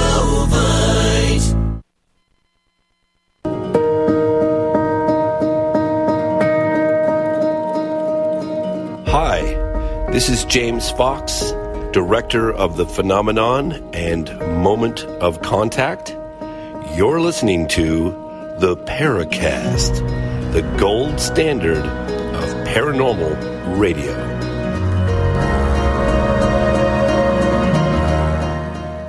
But I don't want to criticize the Americanization of food. It's just that when people take over restaurants with the concern of making a profit more than actually selling great food, something happens because people who own restaurants, family restaurants, that's your life. They work Absolutely. day and night to keep that restaurant going. And it's not because the restaurant's open from 11 a.m. till 8 p.m. to serve lunch and dinner. It's that they got there six hours before to prepare everything. Even in fast food places like a Little Caesars, they make the dough on the premises. They have to get there three, four hours before the place opens to be ready for customers. Yeah, and interesting, a convergence from what we were speaking about earlier. I had mentioned that Heaven's Gate who were primarily vegetarian, vegan, nearly, yet on their final meal, the last day, they were entirely human. And instead of following a very, you know, healthy vegan diet, they got chicken pot pie takeout from Boston Market. And you see what happened. Boston Market's dead now. Right. So maybe Heaven's Gate had something to do with that, or the Space Brothers. Ah, I like to look more into traditions of food. And we understand, of course, cults may have their own version. We've seen if you're Jewish, if you're Muslim, there are certain traditions which, for many reasons, come very close to one another. What other interesting traditions are there in terms of food? If we look to the east, um, especially on the Indian subcontinent, I'm thinking of one of the most ancient beliefs traditions, and it's called Jainism, J A I N, Jain. And Jains are an extreme vision of veganism. They believe in ahimsa, this notion that you should cause no pain, no suffering to any living thing anywhere. And so that translates to how they treat food. Of course, they're not going to eat any animal proteins because that would harm the animal. But they go so as far as they won't eat any root vegetables because that would kill the plant. So essentially, they're eating leafy greens and lots of fruit that the plant produces and can still remain alive. And that is not an uncommon kind of notion, this idea taken to that extreme in other traditions in India, with the, the of Buddhism, you know, it wasn't for everyday people uh, who were believers or practitioners of Buddhism. But if you were a monk, you could only eat food that you begged that was given to you. And all the monks would go out in the morning and you couldn't eat past noon. You had one meal a day and you had to beg for it. And even in these ancient times, thousands of years ago, people were not always kind and would purposely give monks rancid food or you know terrible tasting food. But because of the belief the monks would eat it because they weren't going to waste it. Everything even the worst of it was you know a gift from the universe. And some of these ideas about fasting and restriction and what you can eat and what you can't eat there are variations on that throughout the world, and almost every spiritual practice has some sort of version of feasting and fasting and some sort of restriction. Is there a medically sound reason to fast? There can be, absolutely. It, depending on how long a fast is for, it can give the digestive system kind of a break. If we're snacking all the time, our digestive system is working all the time, and that's pulling energy away from your brain, um, your brain being the largest consumer of energy in the body. And so, oftentimes, by fasting, we give the body a break, and we can often find ourselves feeling a little more energized in other parts of our body because that energy isn't going to our stomach longer fasts are very much tied to different religious traditions because if you go without food long enough, you will hallucinate. And in that hallucination, many people have discovered a spiritual practice or a seeking to speak to God or to an ascended master or to a guardian angel. And so that is another reason that fasting becomes really a critical thing in modern new religious practices. It's a way to get closer to your deity. So, what is the tradition behind Yom Kippur to fast for that day? All food is a gift from God. And so if God takes the food away, it's a punishment. And so to prevent God from starving people, uh, from causing a famine, it is better to atone and to fast and to recognize that you have sinned and that you may have offended God. Before He takes the food away from you, you're going to apologize and give up the food in recognition for all the good that He has. And it's a way to, in that cultural practice, to uh, again recognize your own human failings and to say, don't take away all our food, God. We're going to just give it up for a day. And we'll show you that we are capable of being better humans because we love you. And that is where that tradition comes from. Speaking of fasting, there was years ago when I was a kid, there was an episode of The Night Gallery, which was a, a TV show by Rod Serling called The Sin Eaters. And it always impressed me. And you have a part in your book about sin eaters.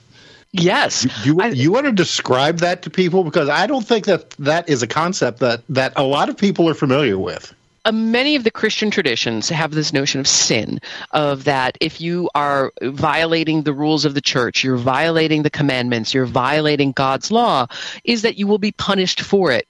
In the Catholic tradition, there was a way to kind of trade off. If you confess and then you do something to make up for it, say a Hail Mary or something. So that's the origination of that. You can essentially offset your sins in many ways in the Protestant tradition that changed a little bit and combined with some of the rural pagan traditions, that someone who died and had not been confessed, who had not confessed their sins, was going to go directly to hell. Because if your soul was unclean, then that was your only option after death but you could circumvent that by having a sin eater.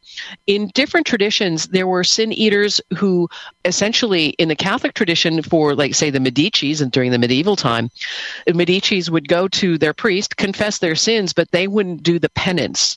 They would hire somebody to do the penance for them. And that was a version of sin eating.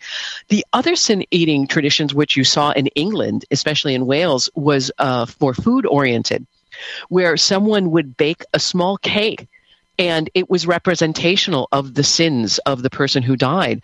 And someone designated by the community, often very much an outcast, would be paid to eat that cake that was representational of all the sins of that person and allow that person to go to heaven.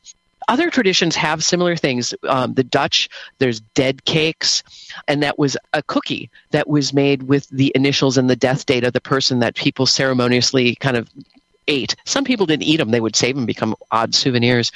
In Bavaria, people would bake a cake, a special cake that was to be consumed over the actual dead body and representational for that family and friends of eating the sins of that person. And again, those traditions have died off a long, long time ago, though I think that the concept of it is still alive today in looking essentially for that scapegoat, for someone else to uh, share the burden of the penance. Well, even though people aren't, you know, people aren't eating the sins, it, it makes me wonder whether or not the tradition of having a meal after a funeral kind of stems from that it, it it's it's really it's related to it. It's related in the sense that when someone dies um, in, during any type of burial ceremony and that that religious kind of ceremony that goes along with it, um, it's still a celebration of God, and we want to thank God then for accepting this soul into heaven, and so it becomes that shared meal to show off. And again, that got side railed a little bit with um, the in the Amish communities in the early 1900s.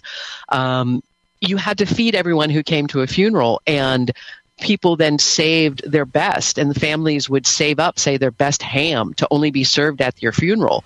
We've got so much more to talk about. Holy food with christina gene and tim. You're in. The paracast.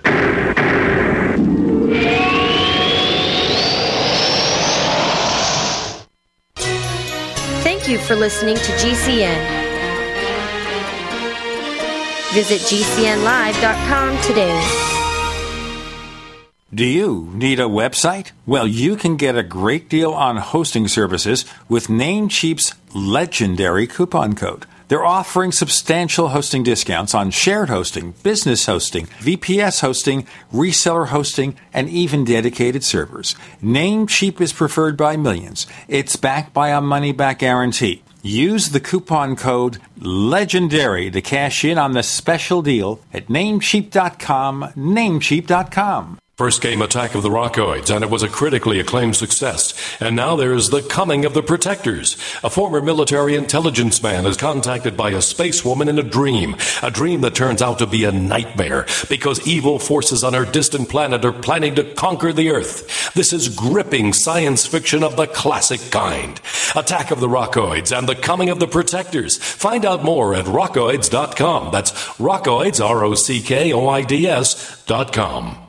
Wellness and self care doesn't have to be complicated. So keep it simple and take good care of yourself with Sunny Bay heating pads. Our heating pads soothe pains in the neck, back, and shoulders while relaxing muscles and increasing blood circulation. Sunny Bay heating pads have always been made in the USA and hand filled to perfection with the highest quality materials. Sunny Bay heating pads are the perfect wellness gift for loved ones or yourself. See all of our high quality products at sunny-bay.com, including heated body pads, neck pillows, heated neck and body wraps, and our stress reducing lavender line. They're all affordable, durable, and in stock now and ready for immediate shipping direct from sunny-bay.com. Read our trusted, authentic, and real reviews at sunny-bay.com or just search for Sunny Bay Heating Pad. To your good health and wellness from Sunny Bay. Get healthy, not high, with 100% pure CBD powerful natural pain relief from Veterans Vitality. GCN listeners, have you ever thought about how CBD may help you? I'm sure you have heard about the many benefits of CBD. Well, here's your opportunity to try before you buy.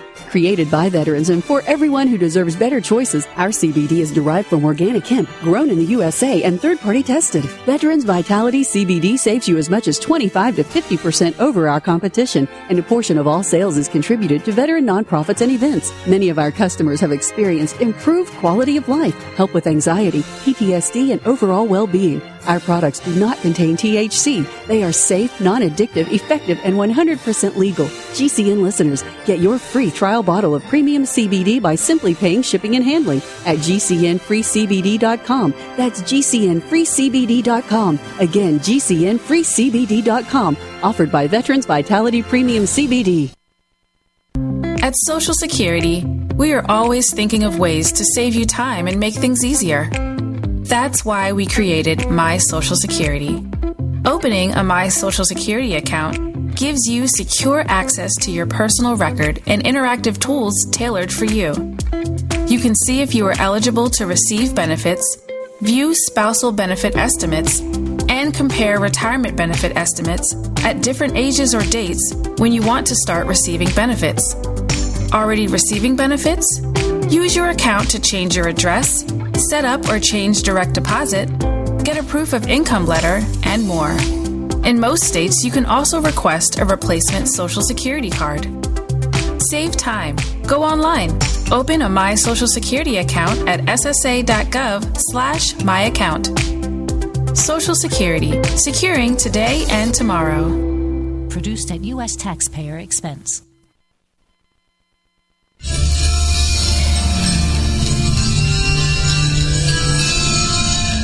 Hi, this is Bryce Zabel. I'm the producer of Dark Skies, the co author of AD After Disclosure, and you are listening to the Paracast, the gold standard of paranormal radio.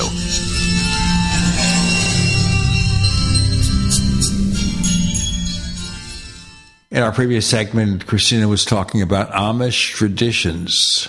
We were talking about um, just different ways of celebrating death and how people in older times kind of dealt with that with their food. And the Amish got themselves into a little bit of trouble within their community because it became then a display of wealth and arrogance. So the richest, the richer you were, the bigger the feast that you were supposed to put out. And if you wanted to really um, kind of flout your clout in your community. You made sure and uh, served only the best and most expensive kinds of foods at a funeral for your family members. Well, food and death really do go hand in hand. I think of like, you know, ancient societies who would bury their dead with food.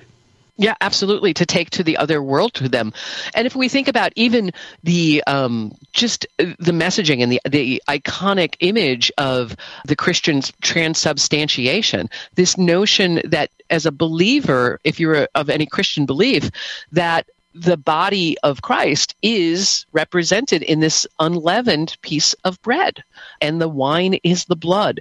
So, from our very earliest religious beliefs, we imbue the food with religion and with that belief. I always found that extremely bizarre the you know the uh, body of Christ and the blood of Christ coming from a Jewish tradition which was very you know anti cannibalism and drinking of blood, yet there it was and became you know like such a such a strong part of the heresy of Christianity. Right. And yet, if you look back to even uh, a quote unquote primitive cultures, is it was actually much more common to actually cannibalize and eat a part of the body of the deceased person eat part of their brain. The idea was that the wisdom that was held within that person would be transmitted to the person who consumed them. And from that very primitive idea is this notion of the body of Christ, the blood of Christ. So we are never so far away from our very, very earliest, almost Neanderthal type traditions. One of the interesting things about American food, American cuisines, is that we have a lot of foods that that practically everybody probably has in their household that actually originated from a and I don't want to say a, a, a, a cultist belief, but from really a, a kind of you know an extreme religious belief. And the one, the first thing that comes into my mind is like cornflakes. Right. Cornflakes um, are come out of the tradition of the Seventh day Adventists. Mm-hmm. The Seventh day Adventists were a Christian spiritualist group. Um, and they too believed in no spices, nothing to excite the systems. And um, if we think too about the cuisine of that time period in that post Civil War 1800s, is it was a lot of stodgy kind of food, things that would, not to put it too indelicately, kind of bind you up. Hmm. And so when we think about bodies should be clean and the cleaner the body, right, the closer to God. Um, and so, you know, being constipated was considered really not good, not good physically, and not good spiritually. And so, a lot of the Seventh Day Adventist cuisine they uh, they kind of put forward and invented the graham crackers, Kellogg's bran flakes were really about trying to make you poop.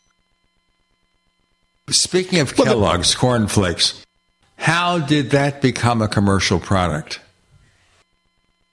Um, the Kellogg brothers um, kind of had a fight over this. They separated their uh, because one was running the Seventh Day Adventist Sanitarium and invented the actual cornflakes, the bran flakes, um, and then the other brother wasn't as much of a Seventh Day Adventist believer, but liked the product and saw the commercial value and wanted to start the, the business end of it. And that's where that separated. And that's how that got started is that they took the idea and figured out how to monetize it and how to process it and how to market it and bring it to everyone.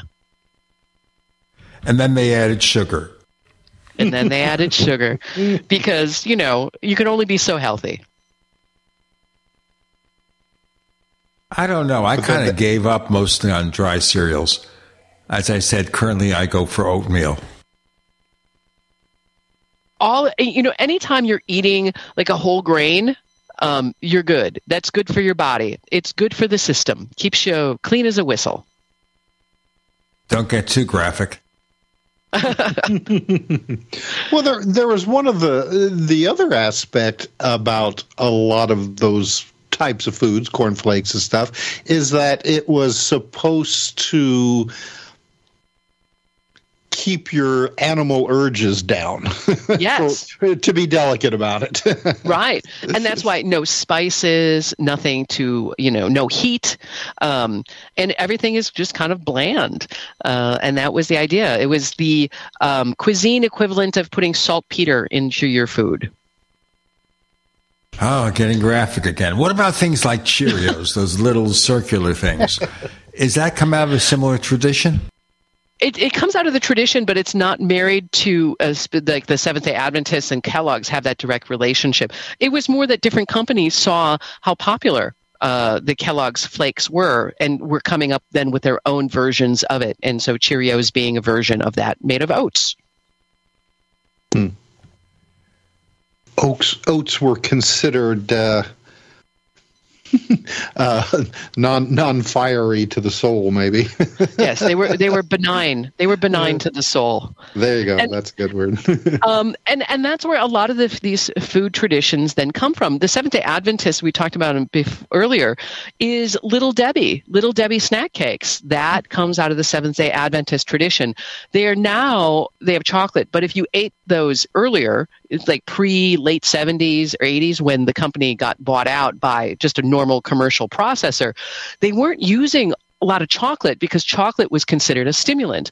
They were using carob which um, if anybody grew up in a, a kind of a quote unquote hippie household, you you know about carob, and it's essentially it's a plant that is processed and powdered, and it tastes a little like chocolate, but more like dirt. And so there are many people who grew up eating carob as children um, who are traumatized by it and refuse to eat it to this day. But we were talking earlier, like Morningstar brand, Worthington brand, all started by the Seventh day Adventists. In the modern era, if anybody is enjoying kettle potato chips, kettle potato chips were started by the 3HO, the Happy Holy Healthy organization, which was founded by Yogi Bhajan in Los Angeles. I'm looking here, of course, at the Kellogg's website, all the various brands now. And I guess what is this, a public corporation now? So It is. It is so far away from the original founding, you can't believe it. Frosted Flakes, because a tiger will eat it. Well, you're supposed to have the energy of a tiger by eating the frosted flakes. Of course, one thing that made these early products very popular, especially on TV, is when the television star would have the meal. Like, I think Kellogg's Corn Flakes sponsored The Adventures of Superman. So you'd have these ads where Clark Kent and Jimmy Olsen would have their breakfast. But you'd never see Lois Lane there because in those days you couldn't imply that Lois Lane was somehow staying in the same apartment as Clark and Jimmy. Well, and um, my previous book is called American Advertising Cookbooks How Corporations Taught Us to Love Spam, Bananas, and Jello. So uh, there is a whole history of um, using advertising and using you know what we would probably call influencer messaging uh, today to sell you products. And batman and robin is a great example of that because what kid watching batman and robin wouldn't want to eat exactly what they're eating um, because who doesn't want to be batman? Everybody wants to be batman. And that idea um, and then using like mascots and other types of whether it's movie stars or TV stars or characters or characters created just to sell a product, those all tend to um, catch our imagination and then make us more interested in that particular food. But that's long ago and far away. I don't think on any TV show I watch now do I see the stars hanging out, having a McDonald's hamburger or having Kellogg's Corn Flakes or some other similar product. You don't see that marketing, that direct marketing as much now. We have Christina, Gene, and Tim. You're in the Paracast.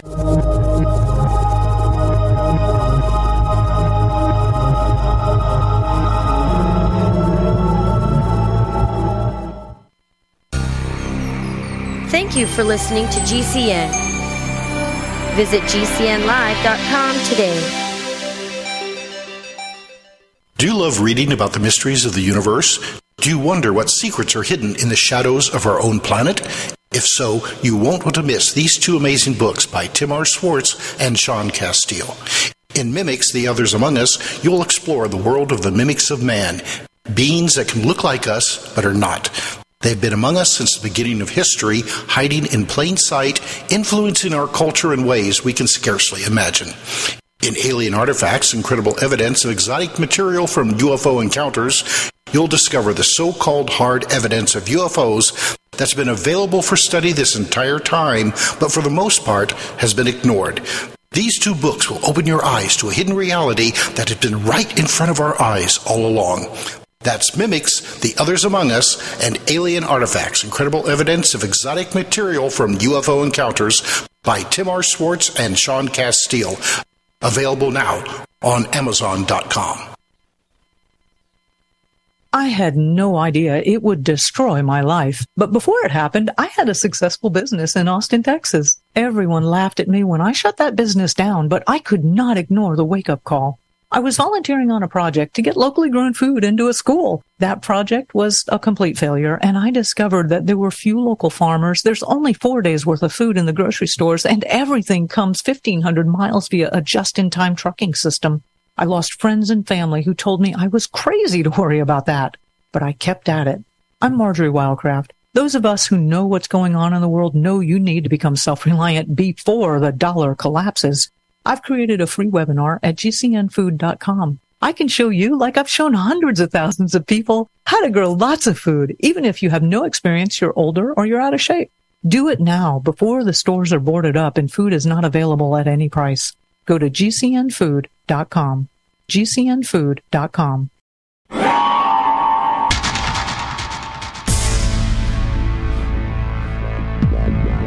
Welcome back to the Paracast, the gold standard of paranormal radio. And now, here's Gene Steinberg.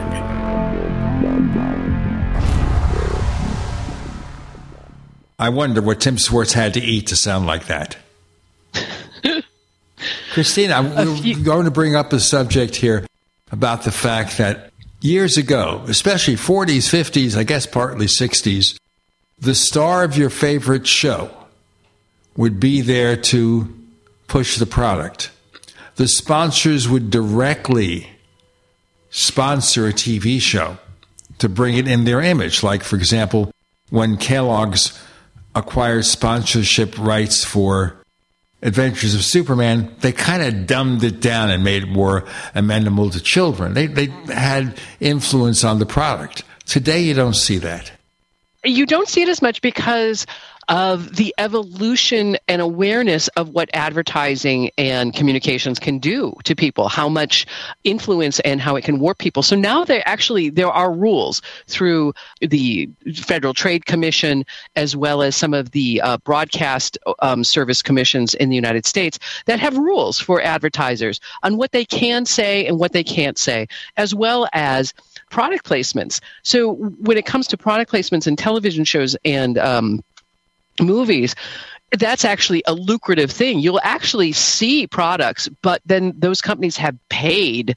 a, a large amount to get those products on the screen and in the hands of whatever character you're seeing. And fewer companies are wanting or willing to pay that much money. Tim? You were talking earlier about uh, carob. I remember in the 70s there was a uh, um, um, a health food store not too far from where I live that sold carob, and I have no idea how people could eat that stuff. it, it, it, doesn't taste good. But it also no. goes to like taste in general. If you mm. grew up with something, uh, many times you be, you do develop a taste for it where you can go somewhere else. I, I'm in Wisconsin and I think of those Minnesotans who eat lutefisk and uh, ugh, right instinctually ugh, but there's people that love it. They grew up with it. They like the taste. It also bonds them as part of their community. And for all the reasons we're talking about of why people embrace a specific food, lutefisk is a really good example. Um, carob, on the other hand, that had more of kind of the health the health fad element to it as well as a small religious component because the alternate name for carob is often the plant is referred to um, as St. John's bread uh, because the story goes that uh, John the Baptist, as wandering in the, dent, uh, the desert, found the plant and was able to live on that, um, and that's what kept him alive. I remember my my dad used to talk about um, during the Depression, um, they would drink postum. I think yes. what it was. Yes, and that uh, he said that he actually acquired a taste for it and uh, even even though he said it didn't taste anything like coffee, but they would drink it like coffee.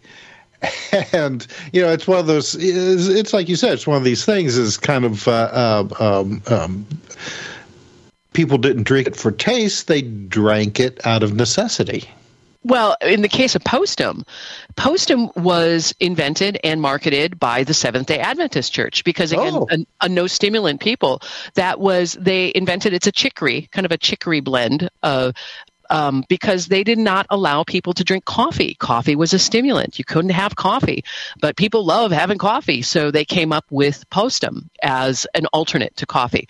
And that's where a lot of, in the American sense, in the modern sense of these food brands, why we know about them, why they got started by these religious groups and these new religious movements and these cults, was to help the people who were following. Say, if you're a new believer um, and you're supposed to give up coffee, just hard, cold, stop coffee, that could be an impediment to you joining the religion. But if they offered you a substitute that you could go in the grocery store and buy, that made it a little bit easier. The same thing for like their Morningstar and the fake meats we were talking about earlier. Anything that can make it easier for someone to join your religious practice is beneficial to that group and that's why people published cookbooks and they produce these foods to help believers and help recruit new believers. Spam. Let me do the spam thing. Okay, let's bring up spam. Now, the most interesting thing about spam is the Monty Python Flying Circus skit. Spam, spam, spam, spam, etc. And then, of course, we have spam as the name for junk email. It's spam. It's junk. Mm-hmm. But there is a real product from Hormel called spam, which I assume is mostly ham based. It's por- it's mostly pork based. It's mostly fat, is what it is. Um, so we, we have to go. We got to go into the time machine back to a very long time ago. So to preserve food, you had very limited choices. One of the ways to preserve a meat was to essentially what they called potting it, and it is making it, putting it in a receptacle and covering it with a layer of fat to keep the oxygen out. Now that doesn't last forever, just like that, but it lasts a few more days. And if you can make your food last a couple days longer, that means you're not going to starve. With the technology and the advent of canning, actual canning, you could can meat. And now we're in a place where meat is always been expensive but if we use like kind of the in ways the outways the throughways the throwaways um, and repurpose that and put it into a new shape add a lot of fat and salt um, it helps preserve it and it helps make it taste better and it is spam. Now hormel still makes spam but at that time from that late 1800s to really the heyday to World War II, is every meat packing company in the United States produced some sort of canned meat. We'll still see Vienna sausages, uh, canned hash, uh, ham dingers. Um, there were even canned hamburgers. It's gone out of fashion, but it served a legitimate purpose for the time, um, as well as became part of a cuisine. And they're still, I mean, uh, Hawaii, the Philippines, spam is an essential part of their diets there. Right, because post World War II, so much spam got just left behind by American soldiers, and then it was distributed to the people um, who, again, were, were not in great shape because of the years and years of war. And so it was a good, solid food stuff. You could get a lot of calories out of a piece of spam. And again, we talked about lutefisk. You grow up with it, become used to it, you actually enjoy it, um, and then you start incorporating it. And that's why if you're in Hawaii, you can get like spam sushi and spam on pizza. Uh, and, you know, people incorporate different types of foodstuffs all the time to make it into a brand new thing. But how did spam become synonymous with junk email? That I have no idea. I think that is some Silicon Valley lore story that we'll have to uncover somewhere because I think the, the only logical explanation is that um, it, it's not a great healthy food. It's also really cheap. So if you were eating spam on the regular, it kind of meant that you didn't have access to a higher quality of food. So it became um, a shorthand for something that was very low quality. I found an explanation, by the way, and in a sense I was right. It says here the name comes from a Monty Python sketch in which the name of the canned pork product, spam, is ubiquitous, unavoidable, and of course repetitive. Okay. So it's Monty Python's fault. that we have junk mail? Okay, I'll blame them. well, you'll blame them for the name. They're not responsible for the mail. but I think it might be on YouTube, by the way, the spam sketch from Monty Python. It is hilarious beyond belief what they would do. They would take simple words and just make fun out of them. It was amazing of the things that happened. We can do a whole show on Monty Python, but then this is not that kind of show. We're talking about right. culture here, the culture of food, holy food. And we've got a lot more to talk about with Christina Ward and Gene and Tim. You're in the Paracast.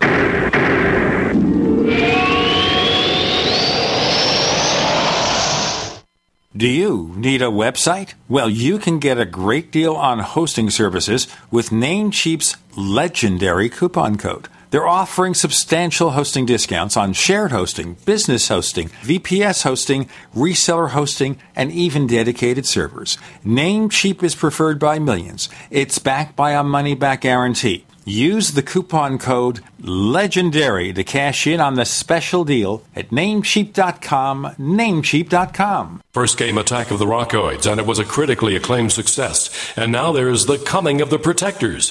A former military intelligence man is contacted by a space woman in a dream, a dream that turns out to be a nightmare because evil forces on her distant planet are planning to conquer the Earth. This is gripping science fiction of the classic kind. Attack of the Rockoids and The Coming of the Protectors. Find out more at rockoids.com. That's rockoids, R O C K O I D S.com.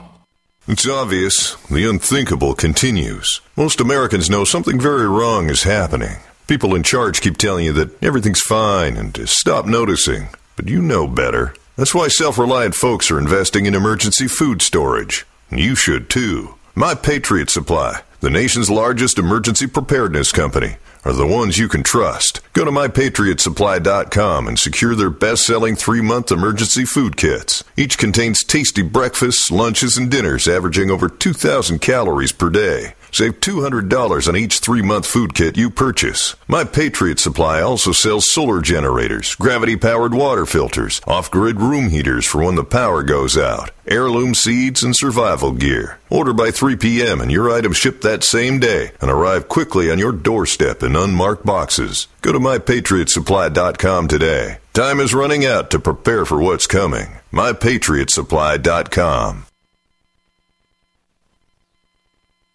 When it comes to vaping, the truth can get clouded. So let's make it clear. Vaping is not safe for youth. Because vaping can put microscopic particles into your lungs and dangerous things like metals into your body. And nicotine, which can harm a person's brain development through their mid 20s. With appealing flavors, high nicotine levels, and lots of promotion on social media, many kids think vaping is harmless, but it's not. So talk to your kids about the risks of vaping. Because when you talk, they hear you. I had no idea it would destroy my life. But before it happened, I had a successful business in Austin, Texas. Everyone laughed at me when I shut that business down, but I could not ignore the wake up call. I was volunteering on a project to get locally grown food into a school. That project was a complete failure, and I discovered that there were few local farmers. There's only four days worth of food in the grocery stores, and everything comes 1,500 miles via a just in time trucking system. I lost friends and family who told me I was crazy to worry about that, but I kept at it. I'm Marjory Wildcraft. Those of us who know what's going on in the world know you need to become self-reliant before the dollar collapses. I've created a free webinar at gcnfood.com. I can show you, like I've shown hundreds of thousands of people, how to grow lots of food, even if you have no experience, you're older, or you're out of shape. Do it now before the stores are boarded up and food is not available at any price. Go to gcnfood.com. gcnfood.com. Complement your health with hemp derived cannabinoid oil. We've always believed that the closer to Earth, the better it is for our bodies. Our hemp derived cannabinoid oil is phytocannabinoid rich, full spectrum, and organically grown. Finally, hemp made easy, clean, and effective. GCNhemp.com or call 877 878 4203. That's right, we cut through the red tape. It's now available at GCNhemp.com or call 877 878 4203. We'd like to hear from you. If you have a comment or question about the Paracast, send it to news at theparacast.com. That's news at theparacast.com. And don't forget to visit our famous Paracast community forums at forum.theparacast.com. I should tell you, listeners, that usually after we record the show, Tim and I prepare for dinner. Like I said, I take the microwave and throw things in there. Tim will make something. And I always ask Tim after we have our after show discussion what he's having for dinner. What's for dinner tonight, Tim? uh, well, tonight, since we're getting uh, uh, in the evening with uh, recording time, everybody else has eaten, so I will probably make ramen which I mean, there's a whole cultural thing right there in the United States with ramen. Yeah, absolutely. It's and it's really taken off. If you look at, uh, again, I mentioned I'm in Wisconsin. A few years ago, there was a restaurant that served what they called Wisconsin ramen, and hmm. it had bratwurst in it. Oh, now that's interesting. exactly, and that that's the American way, kids. You know, we take what we like and we change it up and we mix it up into something new. Mm. It becomes hash. It, bec- it, it becomes American. so, what's for dinner tonight, Christina? Dinner tonight is going to be a garden vegetable soup I made that the uh, uh extra a uh, couple days ago, and I'm working on in the oven. If you came, if you were in my house right now, it would smell like onions because I'm doing a French style slow roasted onions with red wine, Ooh. a little salt, garlic, and then tomorrow those slow roasted onions will become a French onion soup. Aha. Uh-huh. I'm an okay, okay cook. That sounds really good, though. and, and, again, it's winter here, finally winter, and so there's nothing in my mind like a hearty, like hot soup or, or stew, something like that, that kind of sticks to your ribs, that really feels satisfying in winter. Ah, my wife will have chicken noodle soup from Safeway. it's really good. I don't know about other states. It's just here in Arizona. They provide, it's heated chicken noodle soup, several other varieties. And what we do is we let it cool down, stick it in the fridge, and three or four minutes before we're ready, we throw it in the microwave and push the button. Let me ask you a question here. If we're going into cooking and everything, I understand a lot of meals they do okay. Is there a trick to making pizza taste decent in the microwave if you don't want to use the oven? no, there's not. But I will offer you um, a different solution. If you have an air fryer, you can get a really nice, um, warms it up and keeps it crisp if you use the air fryer. Conversely, you could also just put a dab of olive oil in a frying pan and stick it in the frying pan, put a lid on it, and that kind of gives it a little different texture but warms it up nicely and doesn't give you that really super hot, gooey, gummy, like, but still like rubbery pizza feel that if you do it in the microwave. So, of course, when Domino's has a commercial showing that someone who buys pizza throws it in the microwave to warm it up, they're misleading you? Well, I mean, it, there's nothing stopping anyone from putting in the microwave. It, I'm just saying it's not an optimized taste experience. Okay, well, where can we go from there? I don't know. Now, also, also preparing Scratch food these pizza days. every night. the way I grew up in Brooklyn, New York, there was a place, a slaughterhouse, I guess, where my mother would buy chicken. They they would take the chicken, they would kill them on site, they would cut them up, prepare them for sale, and we get fresh chicken. That's fresh chicken, as fresh as you can get. Okay, they had chicken farms. Nowadays, of course, it's packaged by somebody and shipped from somewhere unknown, and who knows what they do with it. Yeah. It, I think that people, if they have the opportunity and are going to eat meat, should seek out the most locally sourced meats. And that includes chickens. Um, if you're in a larger city, that's much easier. I mean, I know exactly where the local chicken farm butchery is, and it's not that far. It's in the city. The challenge and what's happening in all these industrial farms and industrial meat packing is a spread of pathogens. And that's why we're seeing so many outbreaks of um, E. coli and other foodborne pathogens. And it, it's something that you alluded to earlier, Gene, is when money trumps the quality of the food, people suffer. Except for those who own the company and their stockholders. Somehow, I don't think they're buying cans of spam. They're probably getting, you know, the highest quality, locally organic, least amount of chemical type foods. I'm nearly sure of it. Now, if you go into the supermarket and it says organic, like I said with the bananas, how do I know? It's just a label. Anybody can print a label. How do I know that this ground beef is organic, this isn't, these bananas are organic, and these aren't? So it really depends. If you're going to the Safeway, there aren't any controls. Anybody could probably label something. But if you're going more to um, a locally owned market or a, a co-op, um, quote unquote, a health food store, there are actual regional organizations that certify organic farms, and you'd have to do a little bit research. And so it wouldn't just say organic; it would have the label or the mark of that regional organic authorizing authority. In the Midwest, it's called Moses, M-O-S-E-S. And so if it has the Moses sign on it, then you know that that particular item ha- is verified from an organic farm. And that is how you would know the difference. Well, I'll look for it, but of course, you'll pay a lot more.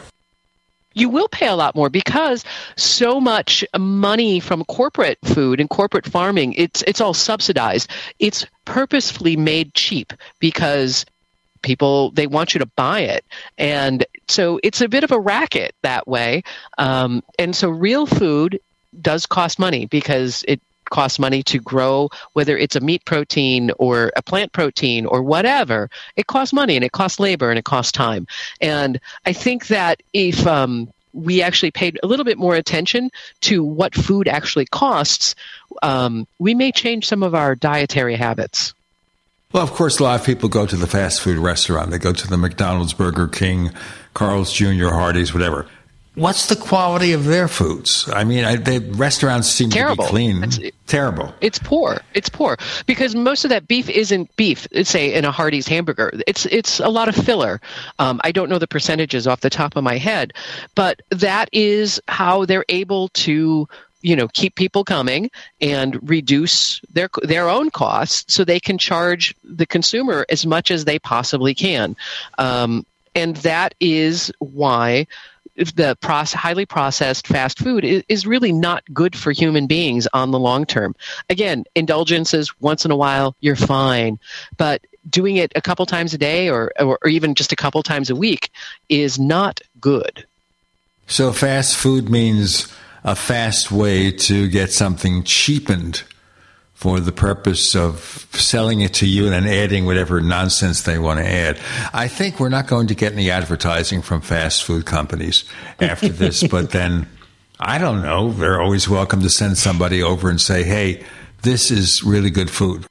I also wonder why a place like a McDonald's wouldn't offer like a premium line like organic beef or something like that. Would there be a market for a fast food restaurant offering a special premium line?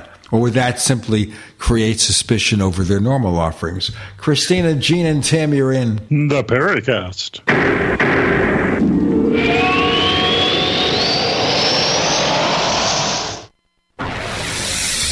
You are listening to GCN. Visit GCNlive.com today. Have you heard the warning from the dead doctors don't lie guy? I'm talking about Dr. Joel Wallach. He says if you have a four inch medical chart, if you take prescription drugs for high cholesterol or high blood pressure, arthritis, joint pains, or other health issues, the medical profession is failing you. They're using you for an ATM machine. That's what he says. He has a free lecture revealing what pharmaceutical companies don't want you to know. There's been groundbreaking research and discoveries on how to effectively treat or eliminate over 900 different diseases naturally. And it's all in his free lecture called Deadly Recipe. You want it free? Call him toll free at 855 79 Young. You ready? 855 79 Young. Dr. Joel Wallach the dead doctors don't lie guy says there's no reason why we shouldn't live to be at least 100 and have a great time getting there.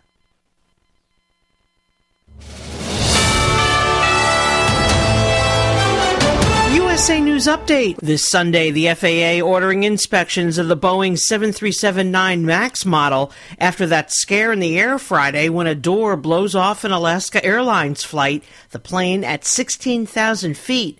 A little boy's shirt and cell phone sucked out, while passengers forced to put on the oxygen masks as the pilot lands safely. We believe from looking at radar data that the door is around Barnes Road near I 217 and the Cedar Hills neighborhood. NTSB Chair Jennifer Homendy in a news conference with reporters. The Northeast getting its first snow of the season. Hagerstown, Maryland, parts of New Jersey, and farther north in Boston, all getting snow. Millions of people in the storm's path. And I'm Laura Winters, USA News.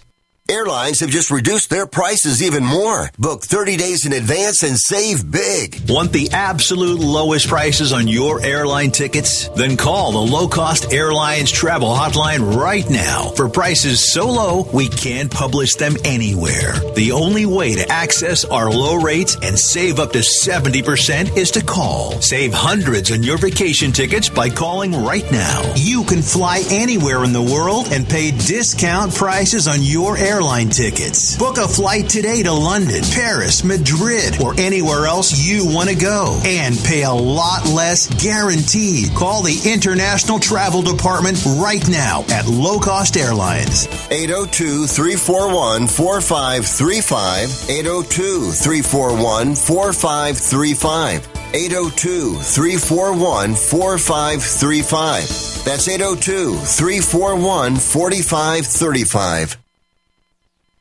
Radio? Why should I advertise on radio? There's nothing to look at, no pictures. Listen, you can do things on radio you couldn't possibly do on TV. That'll be the day. All right, watch this. okay, people, and now when I give you the cue, I want the 700 foot mountain of whipped cream to roll into Lake Michigan, which has been drained and filled with hot chocolate. Then the Royal Canadian Air Force will fly overhead towing a 10 ton maraschino cherry, which will be dropped into the whipped cream to the cheering of 25,000 extras. All right, cue the mountain.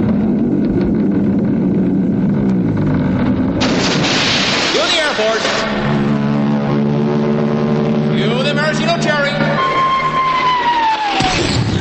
Okay, 25,000 cheering extras. Now, you want to try that on television? Well. You see, radio is a very special medium because it stretches the imagination. Advertising your business with GCN is simple, effective, and more affordable than you might think. Visit advertise.gcnlive.com for more info. Take your business to the next level.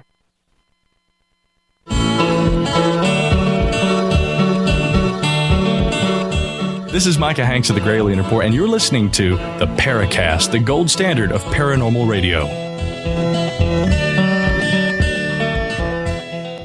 The book is entitled Holy Food How Cults, Communes, and Religious Movements Influence What We Eat in American History. Yeah, we're just talking about all sorts of things food related.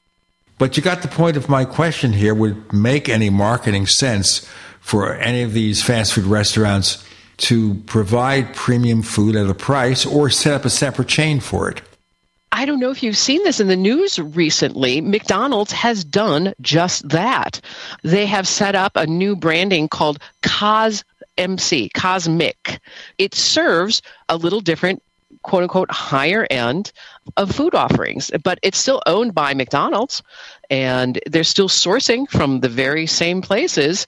The first one that opened is in Bolingbrook, Illinois. If anybody's nearby, they can go and check it out. And they're using different types of flavor profiles and teas. I was just looking it up real quick as you were talking for a moment, Gene. And so at the CosMc's, you can get a creamy avocado tomatillo sandwich, a spicy queso sandwich. And so the idea is that they're elevating to use a terrible culinary term, the normal McDonald's setting. Because I think, as you said, Gene, is if they try to introduce organic or something different at the McDonald's, you'd actually dilute the brand. You'd, as you said, makes people suspect of the other offerings, but you dilute the power of the brand. We think of McDonald's as something very cheap and cheerful and easy. It's not somewhere we think of when we're looking to get a creamy avocado tomatillo sandwich. Well, I'm looking at the menu here for Cos MC.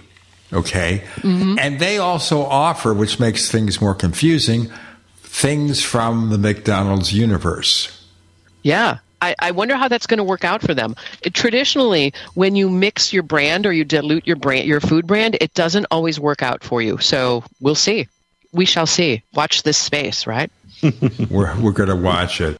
In terms of traditions of food, what do you think, since this is a paranormal show, are the strangest? um, I'm thinking about what is the strangest. Well, lutefisk comes up to the top of my list all the time um, because it's a fish and you're preserving it with alkaline, uh, not acidity. Alkaline, and humans are very susceptible to alkaline poisoning. So if you do that incorrectly, you're going to die.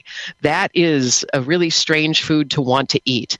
And so there's other foods that fall in that line of actually dangerous.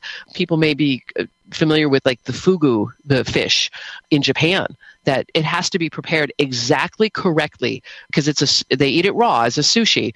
Um, but if it is prepared incorrectly, you will be poisoned and die within you know very short period of time. It's a fast fast acting nerve poison. So anyone who is eating something that has the potential to kill you immediately versus long term is scary and, and strange in my book. Well, at least you don't have to worry about it if you don't have much time left with your life. You can just go for it. Well, there's a number of people who are like thrill seekers um, who go and eat the the fugu, the, that poisonous fish. They do it for that that adrenaline rush of like uh, it's essentially playing Russian roulette with sushi. I think it's the same way with lutefisk. yeah, yes. At, at, least when I tried it, it was it was kind of that I'm I'm going to eat this stuff. and and what did you think of it? Did you like it? mm, not really. No. no, I'll have to be honest. And uh, uh, I mean, I was with people who I mean grew up eating it, and they didn't expect me to enjoy it but I wanted to try it. I'm, I am a when it comes to food, I will try anything. You know, just so I can say that. Uh, well, I tried it, well, and so lutefisk was one of them. it's a commendable notion, and um, I you're braver than I. well, and considering where you live, I'm surprised that you haven't tried it. I have an out is I'm allergic to fish, so that has oh. given me a pass on any Minnesotan trying to make me eat lutefisk. Uh, well, I'm not allergic to fish. I just don't like it. well, for me, probably the the most bizarre food um, would have been jellyfish that I've tried and it's um, the texture is interesting. I'll put it that way. there is a cuisine, and I've eaten it when I was younger, um, it, and I wouldn't eat it today. Is in Wisconsin, it is a Christmas tradition around the holiday season to eat cannibal sandwiches. And cannibal Yes. sandwiches are essentially steak tartare. It's it's raw meat, and you eat um, a smear of raw meat with a slice of raw onion on a little piece of rye bread with a little dash of salt and pepper, and that is something in Wisconsin that is considered like a delicacy. You know what? You eat it. yeah, I'm not eating it. No. I've had that. and by the way, Tim died. By the way, Tim died 20 years ago. This is his ghost. He comes on a paranormal show and we talk to a genuine ghost. Seriously speaking, speaking of bizarre, like chocolate covered ants or something like that. I wouldn't do it, although my first wife did, and she's still alive. and some of the foods and it, then it becomes about culture. Because if you're in south america or on the african continent eating insects is common. That's as common as lutefisk to minnesotans. Uh, and so we, we we have to break down some of these regional and cultural barriers. Now i'm with you gene i'm not interested in personally eating chocolate covered ants. Um, it it triggers my ick factor immediately. But that is where some of the food studies and food science is going with protein with artificial and new sources of protein because we just know that the industrial farming of cattle specifically and then also chicken is really unsustainable long term. And so there's a lot of companies big companies experimenting with insect proteins. So it may not just be a chocolate covered ant but you might have a hybrid you know beetle burger coming to mcdonald's in the next 25 30 years I'm thinking, though, in terms of food replicators. We have 3D printers now that can create lots of things. They're trying to use them now to create replacement organs. So instead of getting an organ transplant from somebody, a donor, you create it, and I guess you could configure it in such a way that it will be genetically compatible with the recipients so they don't have the rejection nonsense. But that's another possibility. What about food replicators? Of course, we see that in Star Trek. You saw that in Farscape too. How far are we away from food replicators where we can just use a machine to create from raw materials? it's going to be coming closer yeah it's coming. It's coming because they've they've already successfully created lab grown meat. So essentially using cell technology seeded um, they have been able to produce chicken and a steak. And so once you've kind of crossed the the theoretical science of actually knowing and figuring out how to do it, then it's a matter of the applied science of how to scale it and make it feasible and monetize it. And that I think you'll see in the next 10 to 15 years in some fa- form or fashion. Maybe not actually a Star Trek a replicator, but you'll see something. Just as we have uh, logs that can grow your own mushrooms, I could foresee a future where we people who are interested will have their little meat growing lab cabinets and will be growing their own chicken. Okay. That sounds like fun. But will there be religious groups who will be opposed to that, though? There are religious groups already. If we think about like the Jehovah Witnesses, don't allow their uh, believers to get a blood transfusion. They feel that that again violates the purity of the body, and so a lot of of religious organizations, both mainstream and more you know fringe, are starting to wrestle with the ideas of you know gene therapies and cellular therapies and what does this mean to our theology We've got more to come with Christina, Gene, and Tim. You're in the Paracast.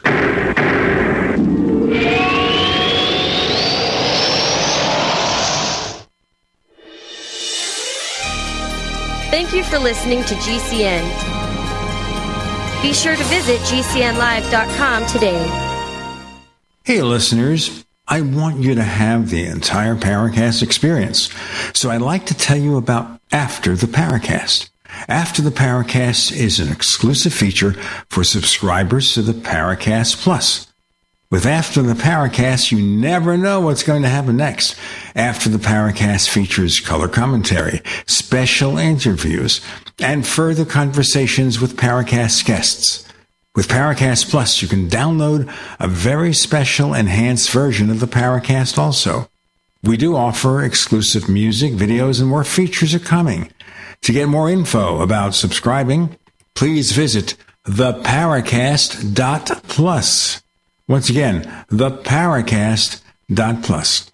Prices are just $1.50 a week, less than a cup of coffee at your local convenience store. Check out theparacast.plus to learn more about Paracast Plus. Are you curious about what might be missing from your diet and supplement choices? Take a free health assessment to identify your possible nutrient deficiencies. As a certified holistic health coach, I will help you assess and prioritize a supplement program based on Dr. Wallach's recommendations. Call Linda at 833 Vital 90. That number to call is 833 848 2590. That's 833 Vital 90. Hi, this is Dr. Joel Wallach, the Mineral Doctor. You've heard me talk about 90 for Life for years 60 minerals, 16 vitamins, 12 amino acids, 2 fatty acids. You may not know this, that I've actually designed Arthrodex for animals. That's right. Your pets need 90 for Life too. Get this essential pet product by calling 877 279 9422. That's 877 279 9422. Again, 877 279 9422. If you're concerned about the power grid and want to generate your own supply of off grid electricity, this will be the most important message you'll hear this year. Here's why. We now have a small number of solar generators back in stock. These emergency backup systems provide life saving backup power when you need it most. And unlike gas generators, solar generators run quietly, emit no dangerous fumes, and produce an endless supply of free electricity from the sun. Whether it's wildfires, dangerous weather, power grid issues, or just getting off the grid, you'll never have to suffer through painful power outages again. Even better, all this week, radio listeners get over $700 in free off the grid bonuses too. Go to mysolarbackup.com to learn more and check availability. That's mysolarbackup.com.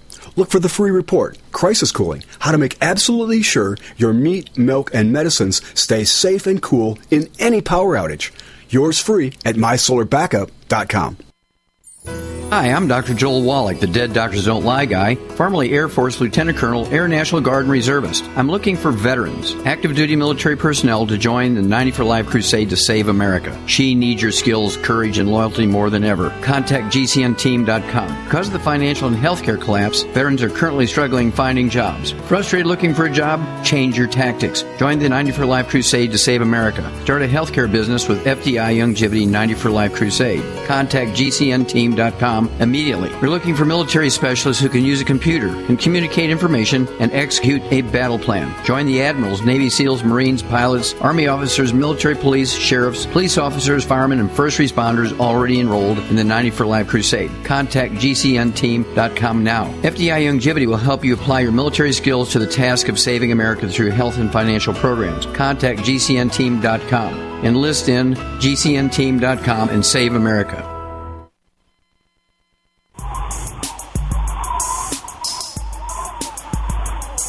This is Marie D. Jones, the author of This Book is from the Future, and you are listening to the Paracast, the gold standard of paranormal radio.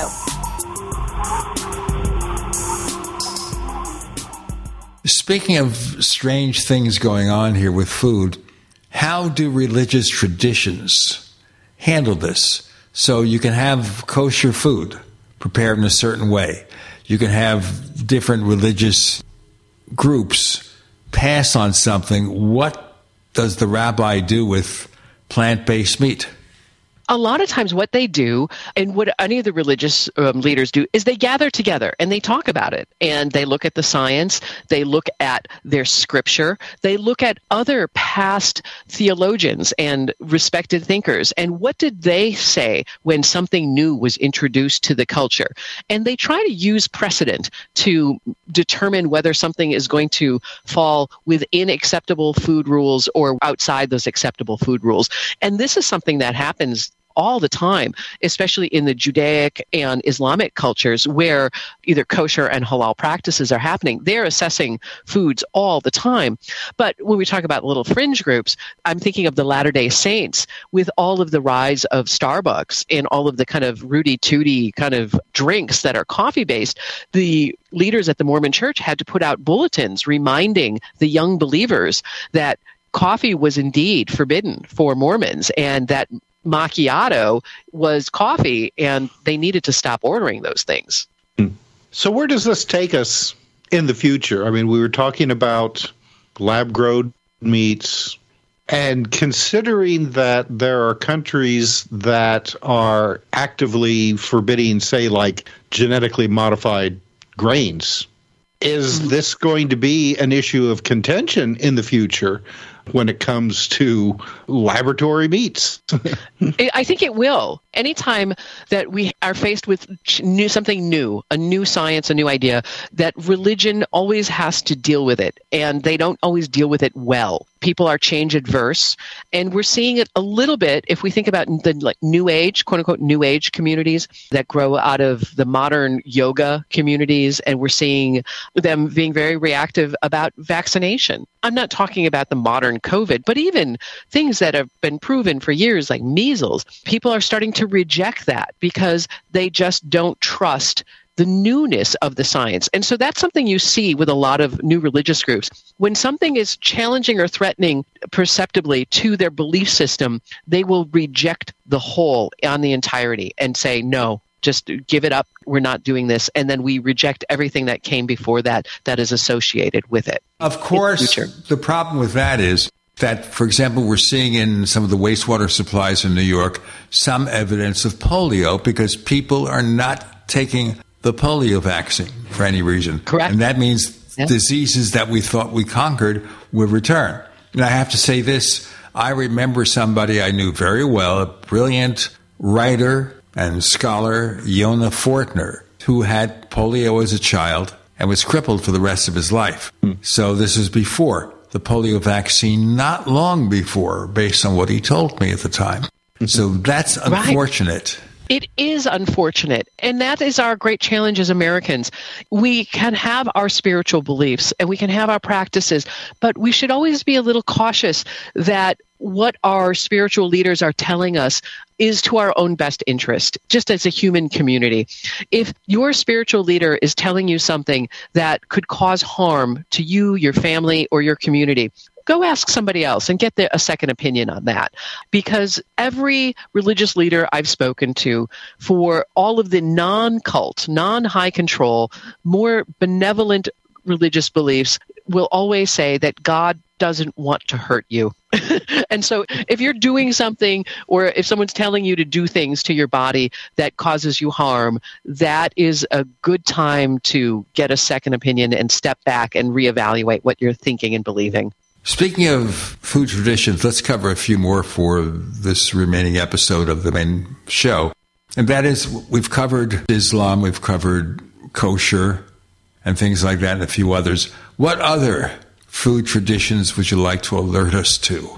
Well, I think we were talking about fast food, and I think that not enough people realize that the McDonald's filet fish was born out of the Catholic fish fry tradition. In Catholic culture, especially in the upper Midwest around the Great Lakes, you're not supposed to eat meat on Friday. And for whatever reason, the church fathers determined that fish is not meat, so you could eat fish on Friday. Hmm. During Prohibition era, churches and bars looked to make money and they would serve fish fries. And it became a really popular cultural thing and it was acceptable to these large Catholic communities. You could go, you could all join in and have a great fish fry. It tasted delicious if you liked fish and you were still adhering to those food rules. In Buffalo, New York, of McDonald's franchise owner realized how much business he was losing on Fridays because people weren't buying hamburgers on Fridays. And so he invented the filet o fish sandwich. Um, McDonald's corporate was against it, but they allowed him to test it out. And of course, as you can imagine, it went on like gangbusters. People loved it, and it got adopted nationwide. So that's why McDonald's serves the filet o fish sandwich because a bunch of Catholics in Buffalo, New York were not buying McDonald's hamburgers. I just wonder if those Catholics from Buffalo, New York, received a check from McDonald's. I doubt it. But they should thank themselves as being uh, part of the movement that started uh, fish patty sandwiches and be popularizing that. Well, I wonder about trends. What about fried chicken sandwiches? You think fried food? Oh my God. But those things are incredibly popular foods go through trends and popularity and frying chicken in that matter breading it and frying it as a, a piece of either thigh or breast meat comes from a southern tradition of frying foods adds a lot of flavor makes it palatable to usually cheaper cuts of meat and that's why people fry food fry meats and so it, if something tastes delicious. It doesn't matter a lot, many times what the spiritual belief is or the religious inspiration for it. People just want to eat it.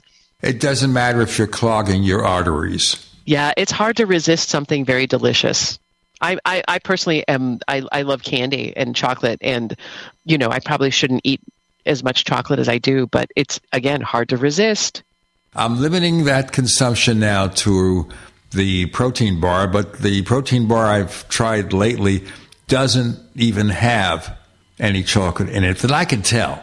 There's also protein pastries that I discovered yeah. from one company. So that's pretty good. I've been trying those out. So we'll see. If I'm still here next week, we'll know that all the experimentation I've done with food didn't make a difference, or maybe I'm all just right. lucky. Ah. Watch, hey. watch those sugar alcohols. Okay, I will. Christina Ward, this has been fun to explore, and we'll try to get into more detail with the After the Paracast podcast. But in the meantime, for those who want to know more about the things you do, where can they check you out? my website is christinaward.net. I also run Feral House Publishing, and so you can look at feralhouse.com for my book, as well as hundreds and hundreds of other books on outsider fringe topics. And that's uh, probably the best place to find out more about Holy Food and about other books that we publish. Okay. Now, you can find us on X, formerly Twitter or whatever they'll call it next week, on Threads, which is Facebook's imitation of X, and on Facebook, look for the Paracast, the Paracast, and you'll find us. You know, we just post show announcements, really. We have most of our discussions on the Paracast forums. We also offer branded merchandise at the Paracast.store or the Paracast.shop. You have four logos to choose from, and say you can buy a t shirt in the various colors and then the different logos, and we'll be happy for those orders. We also offer a streaming service called the Paracast Plus at theparacast.plus. What you get is this show without any of the network ads, with higher quality audio, and then we give you the exclusive bonus after the Paracast podcast, where we continue discussions or do something altogether new. You never, ever know what's going to happen next. For more information and a quick way to sign up, go to the Paracast.plus.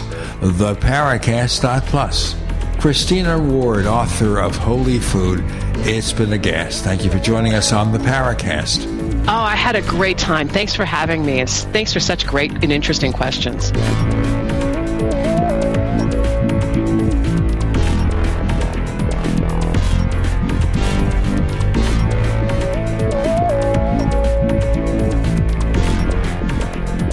The Paracast, featuring Gene Steinberg, is a copyrighted presentation of Making the Impossible Incorporated. Tune in next week for a new adventure in The Paracast.